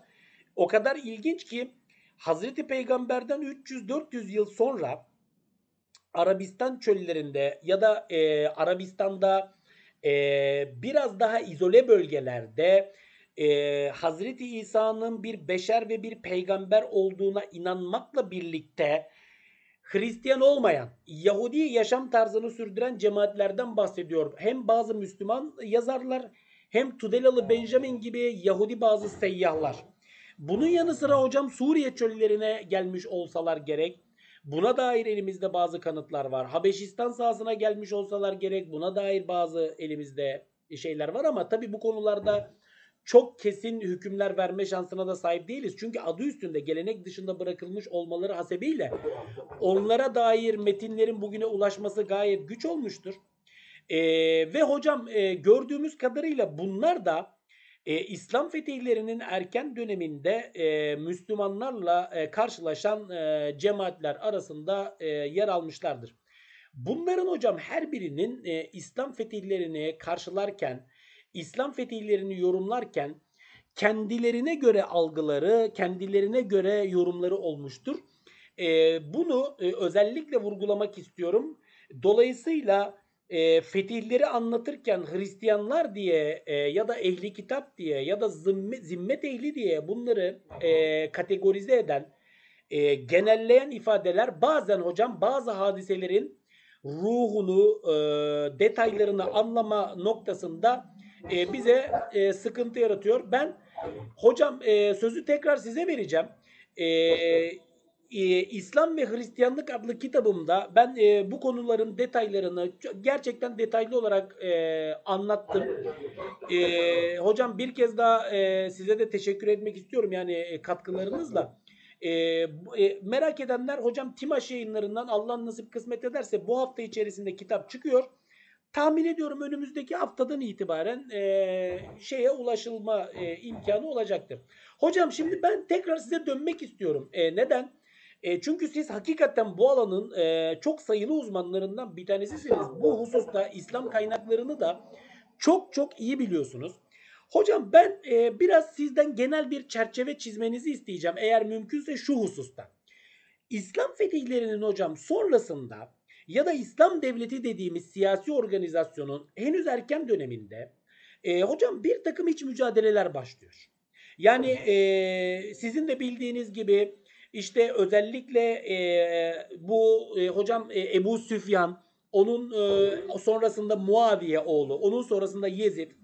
E, yönetimin hocam e, bir taraftan siyasallaşması, e, babadan oğula geçen e, yahut e, biraz daha hani o şura kavramının dışına çıkan bir anlayışın egemen olması. Ve bu hareketin hocam e, bir taraftan çok ilginç bir şekilde e, Hazreti Ali'yi yahut e, e, Hazreti Peygamber'in torununu, e, torunlarını e, hedef alır bir e, boyuta yükselmesi ve e, Emevi iktidarının kurulması, e, sonrasında bu iktidarın e, 750 yılına kadar egemenliği ve e, 750'den sonra Abbasilerin iktidara el koyması. Şimdi hocam bu soruya e, aslında ben e, eğer mümkünse yani araya girip tekrar bölmek istemediğim için e, eğer mümkünse hocam sizden e, iki bağlamda e, açıklama istirham edeceğim. Bir tanesi hocam İslam devletindeki bu bölünmelerin sebebi nedir? Niçin ortaya çıkmıştır? Ve bunun sonuçları ne olmuştur? Hocam bu ikinci bölümü olsun sorumu. Birinci bölümünde ise hocam hani biraz önce bahsettik ya İslam fetihleri olgusundan. Hocam bize İslam fetihlerinin e, çerçevesini biraz kısaca çizebilir misiniz? Yani köşe taşlarını en azından işte Yermük Savaşı'dır, Kadisiye Savaşı'dır. Fetihler hocam ne olmuştur? Birkaç cümleyle ve Müslümanlar hangi coğrafyalarda egemenlik tesis edip yönetim kurmuşlardır? Sorumuzun birinci aşaması bu olsun. İkinci aşamasında ise bu yönetimdeki iç e, çatışmalar, kargaşalar sebebi nedir hocam? Sonuçları neler olmuştur? E, mümkünse sizden bu konuda bir e, açıklama e, bekleyelim. Eyvallah. Estağfurullah. Eyvallah. Çok teşekkür ediyorum. Şimdi e, o daha önce konuştuğumun üzerine ekleyecek olursam biraz böyle aşama aşama gidersem şu çerçeveyi çizebilirim size. Şimdi İslam fetihleri e, Hazreti Ebu Bekir'in açtığı iki cepheyle başlıyor. Yani bir kronolojik e, tablo sunayım size. Ondan sonra enteresandır. Hazreti Ömer e, çok planlı hareket ediyor. Hakikaten de yani hayran olmamak elde değil Ömer'in stratejisine. Ömer çok adım adım gitmeyi tercih eden bir halife. Yani öyle önümüz açıldı e, falan yere gidelim değil. Önce bir yeri alır e, ve o yerde hakimiyet sağladıktan sonra devam etmek istiyor. Mesela bu bağlamda e, Ebu Bekir'in son savaşı Ecnadeyn'dir Temmuz ayında. Ondan Ağustos'ta Ebu Bekir vefat ediyor. Temmuz, Ağustos evet. Ondan sonra Hazreti Ömer devralıyor işi. Hazreti Ömer döneminde Şam'daki en önemli savaşı Yermuk Savaşı'dır. Yermuk'la birlikte Yermuk öncesinde Dımeşk alınacaktır ve Halid bin Velid görevden alınacak ve Yermuk Savaşı. Yermuk'la birlikte artık e, Şam bölgesi tamamen kontrol altına alınıyor. Şam bölgesi kontrol altına alınıyor ama özellikle Kudüs ve e, Kayseriye bunun dışında kalıyor. İşte bir süre buralar e, yani kontrol dışıdır. O yüzden uzun süre muhasara devam etmiştir. Bu süreçte Hazreti Ömer'in komutanı e, Ebu Ubeyde bin El Cerrah'tır. Burada hali, halife komutan değişikliğine gidiyor. Sebebi de şudur. E, Halid bin Velid çünkü irtidat savaşlarının komutanıdır. Birçok insanın e, kanının dökülmesine vesile olmuş Ömer döneminde bunlar orduya katılmışlardır. O yüzden de Ömer stratejik davranıyor burada. Duygusal bakmıyor. Çok başarılı bir komutandır ama gönderdiği orduların içerisinde vaktiyle Halid'le savaşmış ve Halid'in galip geldiği ve öldürdüğü nice insanlar vardır. Bunun bir çatlağa dönüşmemesini dikkate alıyor Ömer ve Halid'i bu başarılı komutanı bu vesileyle görevden alıyor. Müslümanlar bu detayı göremedikleri için e, bir takım e, palyatif e, birisi de şudur Zafer Hocam. Efendim Ömer e, Halid'i niçin görevden almışmış? İşte e, Ömer Halit siz de savaş kazanılabiliyor e, görsünler diye. Ya hiç böyle bir deneme tahtasına dönüştürür mü Ömer gibi bir adam? Bunun arkasında böyle bir şey vardır. Dolayısıyla da e, Ebu Ubeyde bin El Cerrah götürecektir e, süreci ve Yermuk Savaşı, Yermuk'tan sonraki e, şeyde e, e, Kudüs ve Filistin bölgesi e, alın Ömer buraya gelince Amr bin Elas diyor ki ey halife diyor biz e, buraya yani Filistin bölgesini aldık ama Bizans'ın bir ayağı Mısır'dı. Biz diyor burayı almasak burada tutunamayız. Bakınız işte siyasal e, şartlar dediğim bu.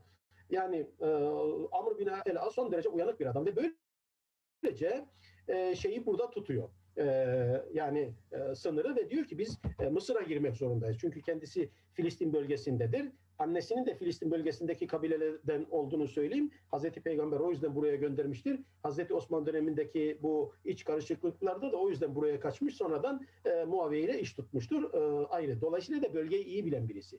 E, Amr bin el-As'ın e, açıklamaları üzerine Ömer buraya asker gönderiyor. Tamamen stratejik davranıyor. Ama Ömer enteresandır e, sevgili hocam. Öyle bizim Müslümanların baktığı gibi öyle efendim e, şeyde bakmıyor. Yani gidelim orayı da fethedelim diye bakmıyor. Mesela Ömer e, bugünkü bizim sınırlarımız içerisinde kalan işte Adana, Hatay, e, e, Maraş, e, Antep, Urfa hattından ileriye geçmiyor hocam. Çok ilginçti. Orada orduları tutuyor.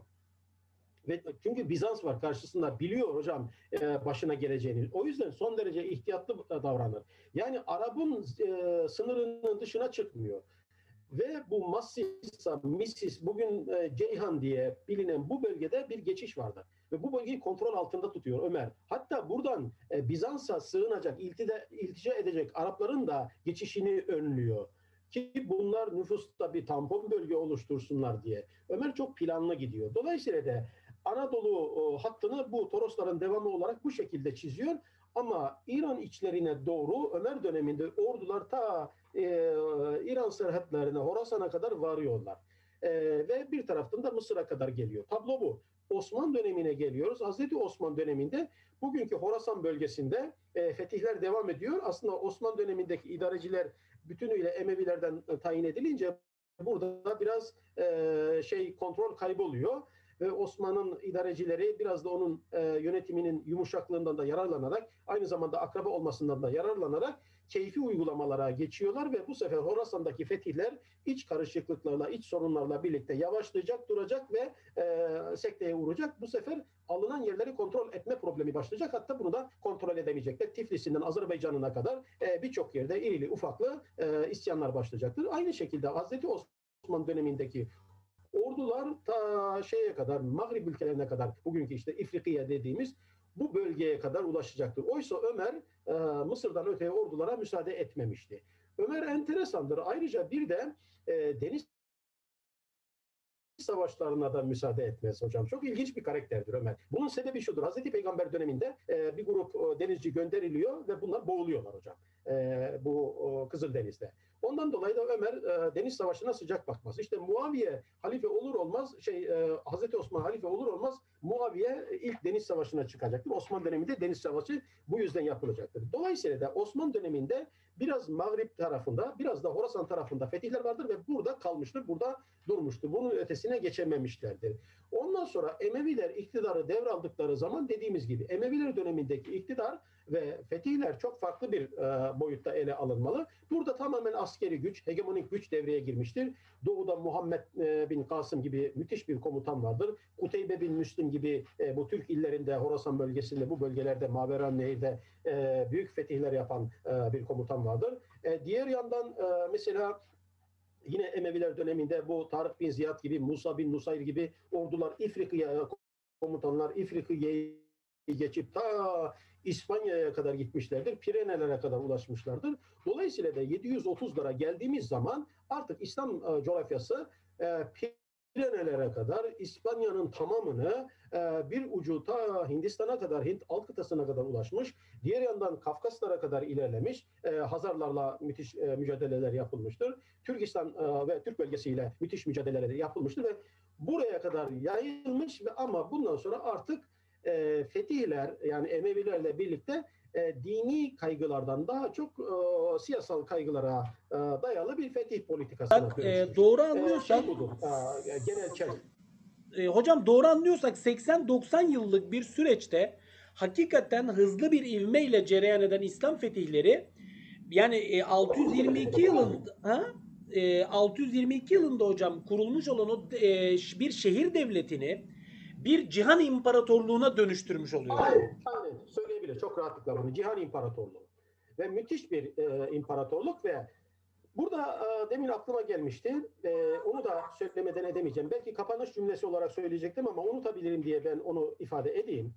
E, tamam Emeviler döneminde bir takım zulüm, e, haksızlıklar olmuştur e, ve bunlar o dönemin şartlarında normaldir ama özellikle e, bizi izleyenler şu detaya dikkat etsinler. Ee, sevgili Zafer Bey dostum, savaş bütün milletlerin, bütün dinlerin tarihinde vardır. Doğru mu? Doğru. Ha o zaman biz Müslümanları niçin savaştılar diye yargılamaktan ziyade savaşlarda ne derece ahlaki davrandılar veya davranmadılar noktayı nazarından bakmamız gerekiyor. Yargılayacaksak bu tarafından yargılayalım. Ve bu tarafından yargıladığımız zaman işte sizin o cümleniz bana onu hatırlattı. Müthiş bir medeniyet e, ortaya çıkarmıştır. Ha bu medeniyettir zaten gönülleri fethettiği için bunca geniş coğrafyaya yayıp da koca bir imparatorluğa dönüşmesi. Aynı zamanda bu imparatorluğun İslam'la birlikte müthiş bir bilimler tarihine e, katkı sunması ve geçmiş milletlerden alınan mirasın e, üzerine konularak e, ve aynı zamanda kaynağı da zikredilerek bunun üzerine Müslümanların bilimler tarihi alanında insanlığa sundukları katkıları da görmek gerekiyor. Yani İslam dünyası, İslam medeniyeti, İslam İmparatorluğu aynı zamanda koca bir medeniyet doğurmuştu. Ve bu büyük bir imparatorlukla beraber bütün dünyaya hakim olmuş ve doğunun aydınlık yüzü olmuştur. Yani e, Bağdat ilim merkezi işte ne bileyim bu bağlamda İslam dünyasının önemli ilim merkezleri ortaya çıkıyor. Bunu doğuran nedir işte? İslam'ın kendisidir. Dolayısıyla da Müslümanlar dediğiniz gibi 80-90 yıllık yani 89 yıldır Emeviler dönemi her ne kadar siyasi saiklerle bile olsa müthiş bir e, başarı vardır. Müthiş bir başarı hikayesi vardır. E, ve ordular ta işte e, Mağrip ülkelerinde aşıyorlar. Pirenelere kadar varıyorlar. E, tabii ki buradaki heyecanda gaza ve fetih ruhunu bir kenara e, itmemeliyiz. Dolayısıyla İslam fetihleri dediğimiz olgunun ana çerçevesi budur. Ama sevgili dostum sonra ne oldu? Geldik sorunun ikinci kısmına. Burada ne oldu hocam? Burada iç çatışmalarla birlikte e, aslında Hazreti Ali e, döneminde e, başlar diye e, düşünülür ama Hazreti Osman'ın yönetiminin ortalarından itibaren sorunlar başlayınca demin değindik fetihler hep sekteye uğradı ve sonradan bu iç çatışmaya dönüşünce fetihler durdu. Hatta birçok yer kaybedildi. Muaviye işte o can havliyle tekrar o eski şeyi yaşatmaya çalıştı ama aynı zamanda Emeviler içerisinde de sevgili dostum çok kanlı isyanlar vardır. Özellikle harici isyanları, e, Yemen kökenli kabilelerin çıkardığı isyanlar, mesela Endülüs'ün kaybedilmesinin sebebi de yine bu iç isyanlardır, iç hadiselerdir. Geldik işte asıl e, sorduğunuz soruya. Hocam nedir buradaki saik? Sevgili dostum, benim görebildiğim, zaman zaman beni eleştirirler de, e, kimi Twitter'dan bir şeyler paylaşırım. Benim gördüğüm şudur. Hazreti Peygamber'den sonra Müslümanların içinde yaşanan kargaşaların temelinde asla din yoktur hocam. Yani bir din savaşı değildir. Bunların tamamı hocam nedir? İktidar savaşıdır. Bir kere bunun altını çizeyim. Yani bu iş Sakife'de başladı. Hazreti Ebu Bekir'in maharetli idaresiyle e, bu çatışmaya dönüşmedi. Hazreti Ali'nin onurlu duruşuyla bölünmeye vesile olmadı. Ama Hazreti Ömer bunu müthiş bir başarı hikayesine dönüştürdü. Sebebi budur. Ama Hazreti Osman döneminde başarı hikayesinde düşüş vardır. Dolayısıyla neden düşüş vardır? Artık e, iktidar belli kesimin iktidarı oldu. Hazreti Ali döneminde bu sefer Ali'nin e, idaredeki bazı tasarruflarından dolayı e, muhalifler ortaya çıktı. Cemel asabını kastediyorum. E, ve yine Ali'ye Ali muhalif olan e, Muaviye ve taraftarları çıktı ve bunlar Cemel Sıffini beraberinde getirdi. Bunların hiçbirisi sevgili dostum din savaşı değildi. Bu, e, dediniz ya yani nasıl oldu? Bunlar tamamen iktidar savaşıydı hocam. Ve bu iktidar savaşının bir ayağını aynı zamanda hariciler oluşturdu. Daha sonradan hem Ali taraftarlarına hem e, e, Ümeyye idaresine karşı çıkanlar yani Muaviye idaresine karşı çıkanlar. Ondan sonra e, iktidar savaşı nasıl cereyan etti hocam? Emevilerin bu o, baskıcı, dayatmacı, ötekileştirici, dışlayıcı ve e, eski kabile geleneklerine göre iktidara Müslümanların iktidarını kendi iktidarlarına dönüştürmelerine isyan olarak bu sefer Abbas oğulları Ali evladının e, bir kısmıyla iş tuttular ve böylece Mevali'yi de arkasına alarak Hazreti Ali'nin hazır kitlesi üzerinden, muhalif kitlesi üzerinden yani Şiatu Ali dediğimiz Ali taraftarları üzerinden yine bir iktidar mücadelesi başlattı. Haricilerin başaramadığını bu sefer Mevali ile Abbasiler başardı ve Abbasiler e, bu şekilde e, görüntü gitti herhalde Zafer Hocam. Bir öyle algıladım. En azından Sizi duyabiliyoruz. Evet. Sizi duyabiliyoruz hocam. Görüntünüz geldi. Evet. Tamam hocam. Değil? Evet. Ee, elim, elim. Eyvallah.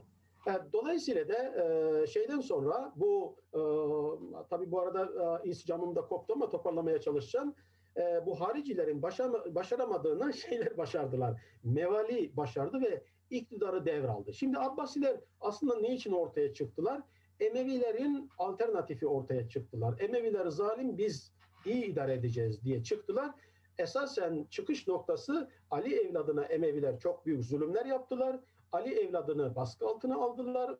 Yani kan kusturdular onlara. Hatta birçoğunu yok ettiler. Bu sefer Ali evladından, Ali'nin diğer çocuklarından yani e, Fatıma'dan olmayan, Hasan Hüseyin e, ile birlikte öz kardeş, anne bir kardeş olmayan Ali'nin diğer kadınlarla evlendiği çocuklardan Muhammed el Hanefiye'nin soyu ile Abbasiler iktidarın e, kutsal hanedan e, davası e, adıyla ortaya çıktılar ve iktidarı yıpratmaya başladılar ve böylece Mevali'yi de arkasına alıp iktidarı e, devraldılar. Ama e, Ali evladı sanıyordu ki iktidar bizim olacak ama Abbasiler geldiler e, iktidara kondular. Ali evladının sayesinde iktidara geldiler ve Ali evladına Emevilerden daha büyük zulümler yaptılar hocam. Yetmedi aynı zulümleri Mevali'ye yaptılar. Bu sefer e, Mevali bir kez daha ne yaptı? Hüsrana uğradı. Emeviler döneminde zaten e, Arap olmadıkları için güya Müslümanlar hiçbir zaman eşit muamele görmediler, dışlandılar. Ali evladına destek verdiler ve Abbasilerle bir iktidara tutunma hikayeleri oldu. O da daha bu kursaklarında kaldı. Sonuçta Abbas ihtilali ne İsa'ya yarandı ne Musa'ya Mevali'le Mevali kesim yine hoşlanmadı. Dolayısıyla da bütün bunların arkasında Cemel'inden alınız Sıfin'ine, Kerbela'sından alınız ne bileyim Harres'ine kadar hepsinin arkasında iktidar mücadelesi vardı. Ee, Abbasiler güya alternatif olarak ortaya çıktılar Emevilere karşı ama onlar hem Mevali'ye hem de Ali evladına daha büyük zulümler yaptılar. O yüzden Kerbela'da e, Hazreti Hüseyin'i katlettiler, Ali evladını burada yok ettiler ama e, Abbasiler döneminde de bir Fah Savaşı vardır hocam. Bu Fah Savaşı'na e, ikinci Kerbela denir. Burada da Ali evladının tamamını temizlediler neredeyse. O yüzden kaçabilenlerin bir kısmı Yemen'e kaçtı. Ondan sonra ta Mağrib'e gittiler de orada kurdular. Daha sonradan o devlet Fatimilere dönüşecekti. Dolayısıyla da İslam dünyası artık dışarıyla fethi bıraktı. bir anlamda iç fetihlere yöneldi. Yani bunu ironik dille kullanıyorum. İç savaşlara yöneldi ve kendi kendini e, yok etmeye başladı. O nedenle de bu süreçte işte biraz daha kontrol dışında kalan beni e, Ümeyye'nin e, uzantısı olan e, şey e, İspanya'daki Emeviler başıboş kalmışlardı. Onlar aslında valilerle idare edildiler. Yani herhangi bir merkezi güç yoktu. E, Abbasilerin zulmünden kaçan Erme, e, Emevilerden işte Abdurrahman, birinci Abdurrahman İspanya'ya giderek buradaki o iç bir e, kargaşadan yaralanıp aynı zamanda da hanedan geleneğinden gelmesinin de etkisiyle burada yeniden Emevi e, çatısı altında onları birleştirdi ve sonradan da halifeliğe çevirdi. Böylece burada bir halifelik ortaya çıktı.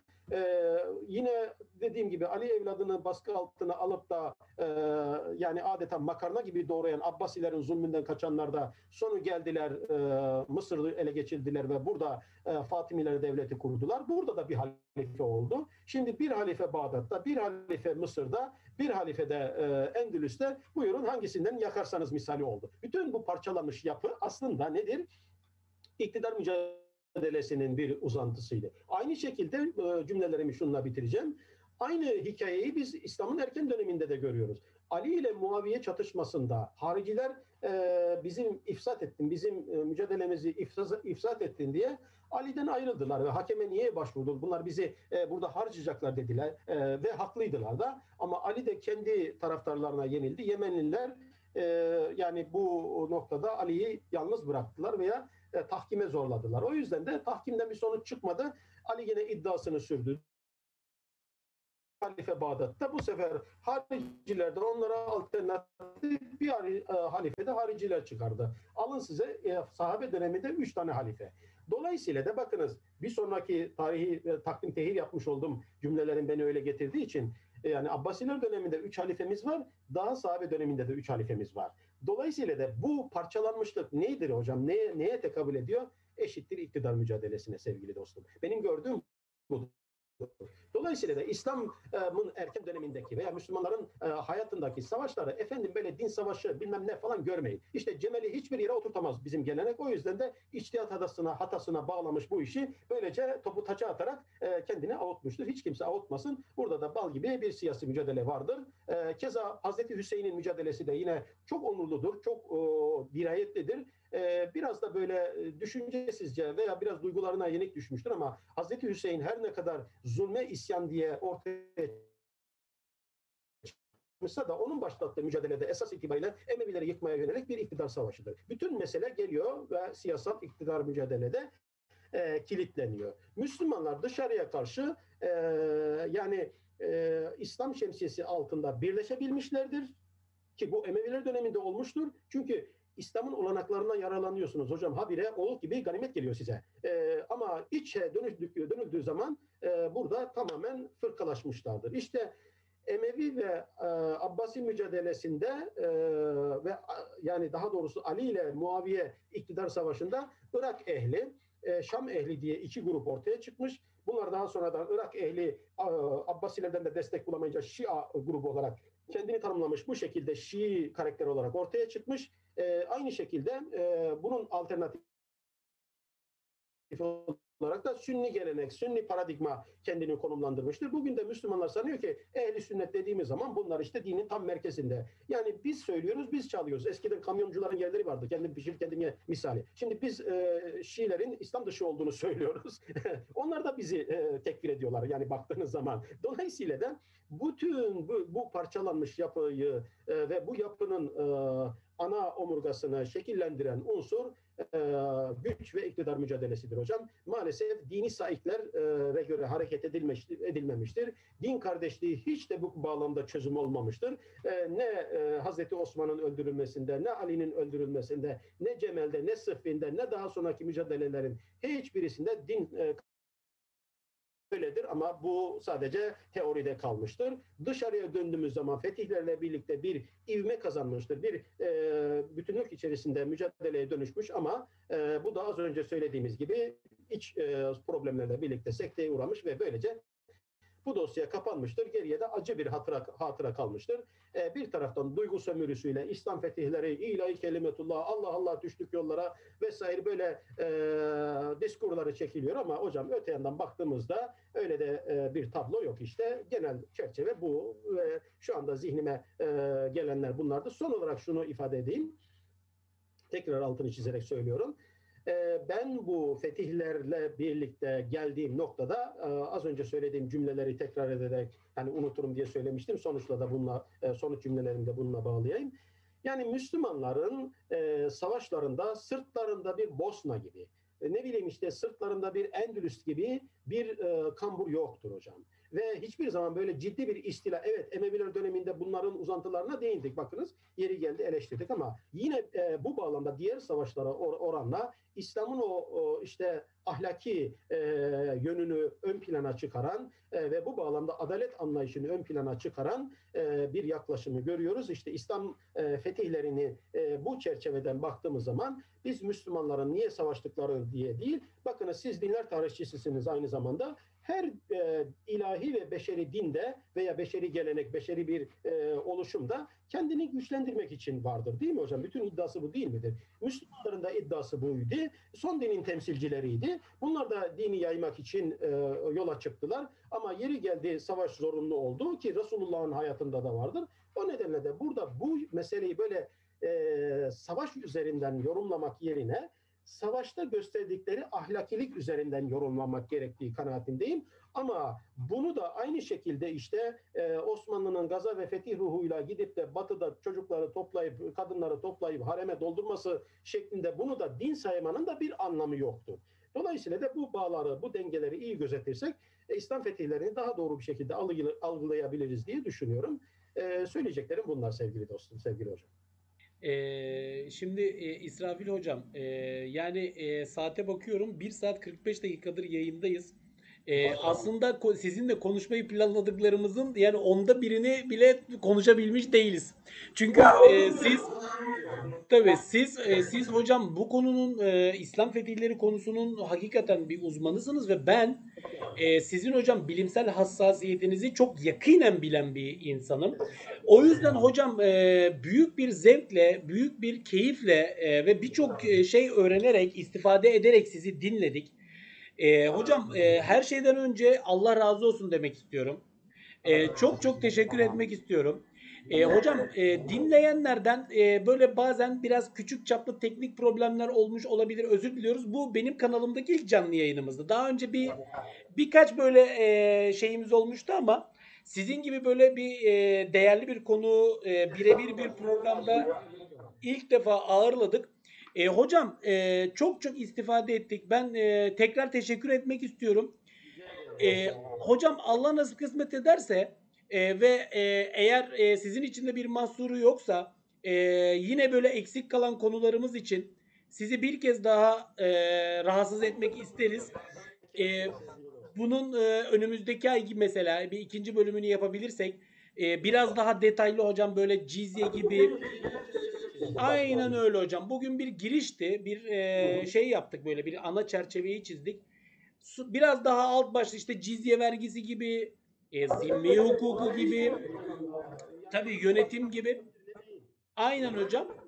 E, siz, e, yani eğer e, bizi e, bir kez daha Kırmaz'da konuk olursanız büyük onur du- e, duyarız hocam e, her şeyden önce.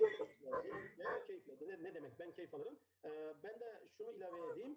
Ee, yani bazen derslere girerim çıktıktan sonra veya dersin sonunda çocuklara derim böyle biraz da espriyle karışık.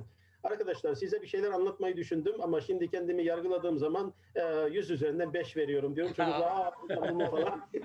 yani e, fazla e, olmuyor maalesef. Yani e, çünkü canlı konuştuğunuz zaman bir metne bağlı konuşmadığınız zaman sizi cümleler alıyor, başka bir yerlere götürüyor. E, o nedenle e, belki ben de yani anlatmak istediklerimin birçoğunu anlatamadım ama bir ana çerçeveyi e, sunduğumuzu düşünüyorum. Öte yandan e, ben bir kere sizinle bu yayında olmaktan son derece keyif aldım. E, bu kitap için bir kez daha özellikle teşekkür ediyorum. Siz nazikliğinizle bize teşekkür ettiniz ama teşekkürün en büyüğünü siz hak ediyorsunuz. Çünkü eseri siz yazdınız. Ben ondan çok faydalandım. E, sevgili bizi dinleyen veya bize itibar eden dostlarımızın da e, erbabı en azından bilir bu işi. Faydalanacaklarından eminim. Çünkü tekrar ediyorum bu, bu tarafını. Bizim hep e, yani İslam kaynaklarındaki mesele tamamdı ama e, Hristiyan kaynaklarında bu hikaye nasıl yazılmış bunu bilmiyorduk. E, ben de bu bağlamda Zafer Hoca'nın eserinden çokça faydalandım, okudum. Hem istifade ettim hem e, bilgilerimi tazeledim. Benim için de ayrı bir zevkti. O nedenle bu programda da e, bu bağlamda e, birlikte değerlendirme yapmak ayrı bir keyif verdi bana. Umarım bizi dinleyenler de e, mutlu olmuşlardır veya e, onları sıkmamışızdır. E, bu bir ağız tadında bir e, programda. İnşallah e, Zafer Hocam'ın da dediği gibi ileriki dönemlerde uygun olduğu zaman devamı da gelir. Hocam E, çok e, programın en güzel tarafı bence yani sözlerinizin e, hani konuya çok hakim olmanız hasebiyle e, bizi alıp götürdüğü yere sizinle birlikte biz de gelebilmekti. E, yani çok çok mutlu olduk hocam. Çok istifade ettik. Hocam ben e, son olarak e, Burdur'daki kardeşim e, İsmail'e çok çok teşekkür ediyorum. Bu yayının e, bu aşamada e, oluşmasında çok etkili oldu. E, e, Yasin kardeşim ve çok çok teşekkür ediyorum. E, ikisinin e, bize bize çok çok hocam teknik destek anlamında e, faydası oldu. Her ikisinden de Allah razı olsun diyorum. Hocam ağzınıza sağlık, yüreğinize sağlık. Allah razı olsun diyorum. Size e, size hocam saygı ve hürmetlerimi arz ediyorum. Hayırlı akşamlar diliyorum. Hoşça kalın, e, mutlu kalın. Hayırlı geceler diliyorum. Çok çok sağ olun, var olun. Sağ olun. Sağ olun.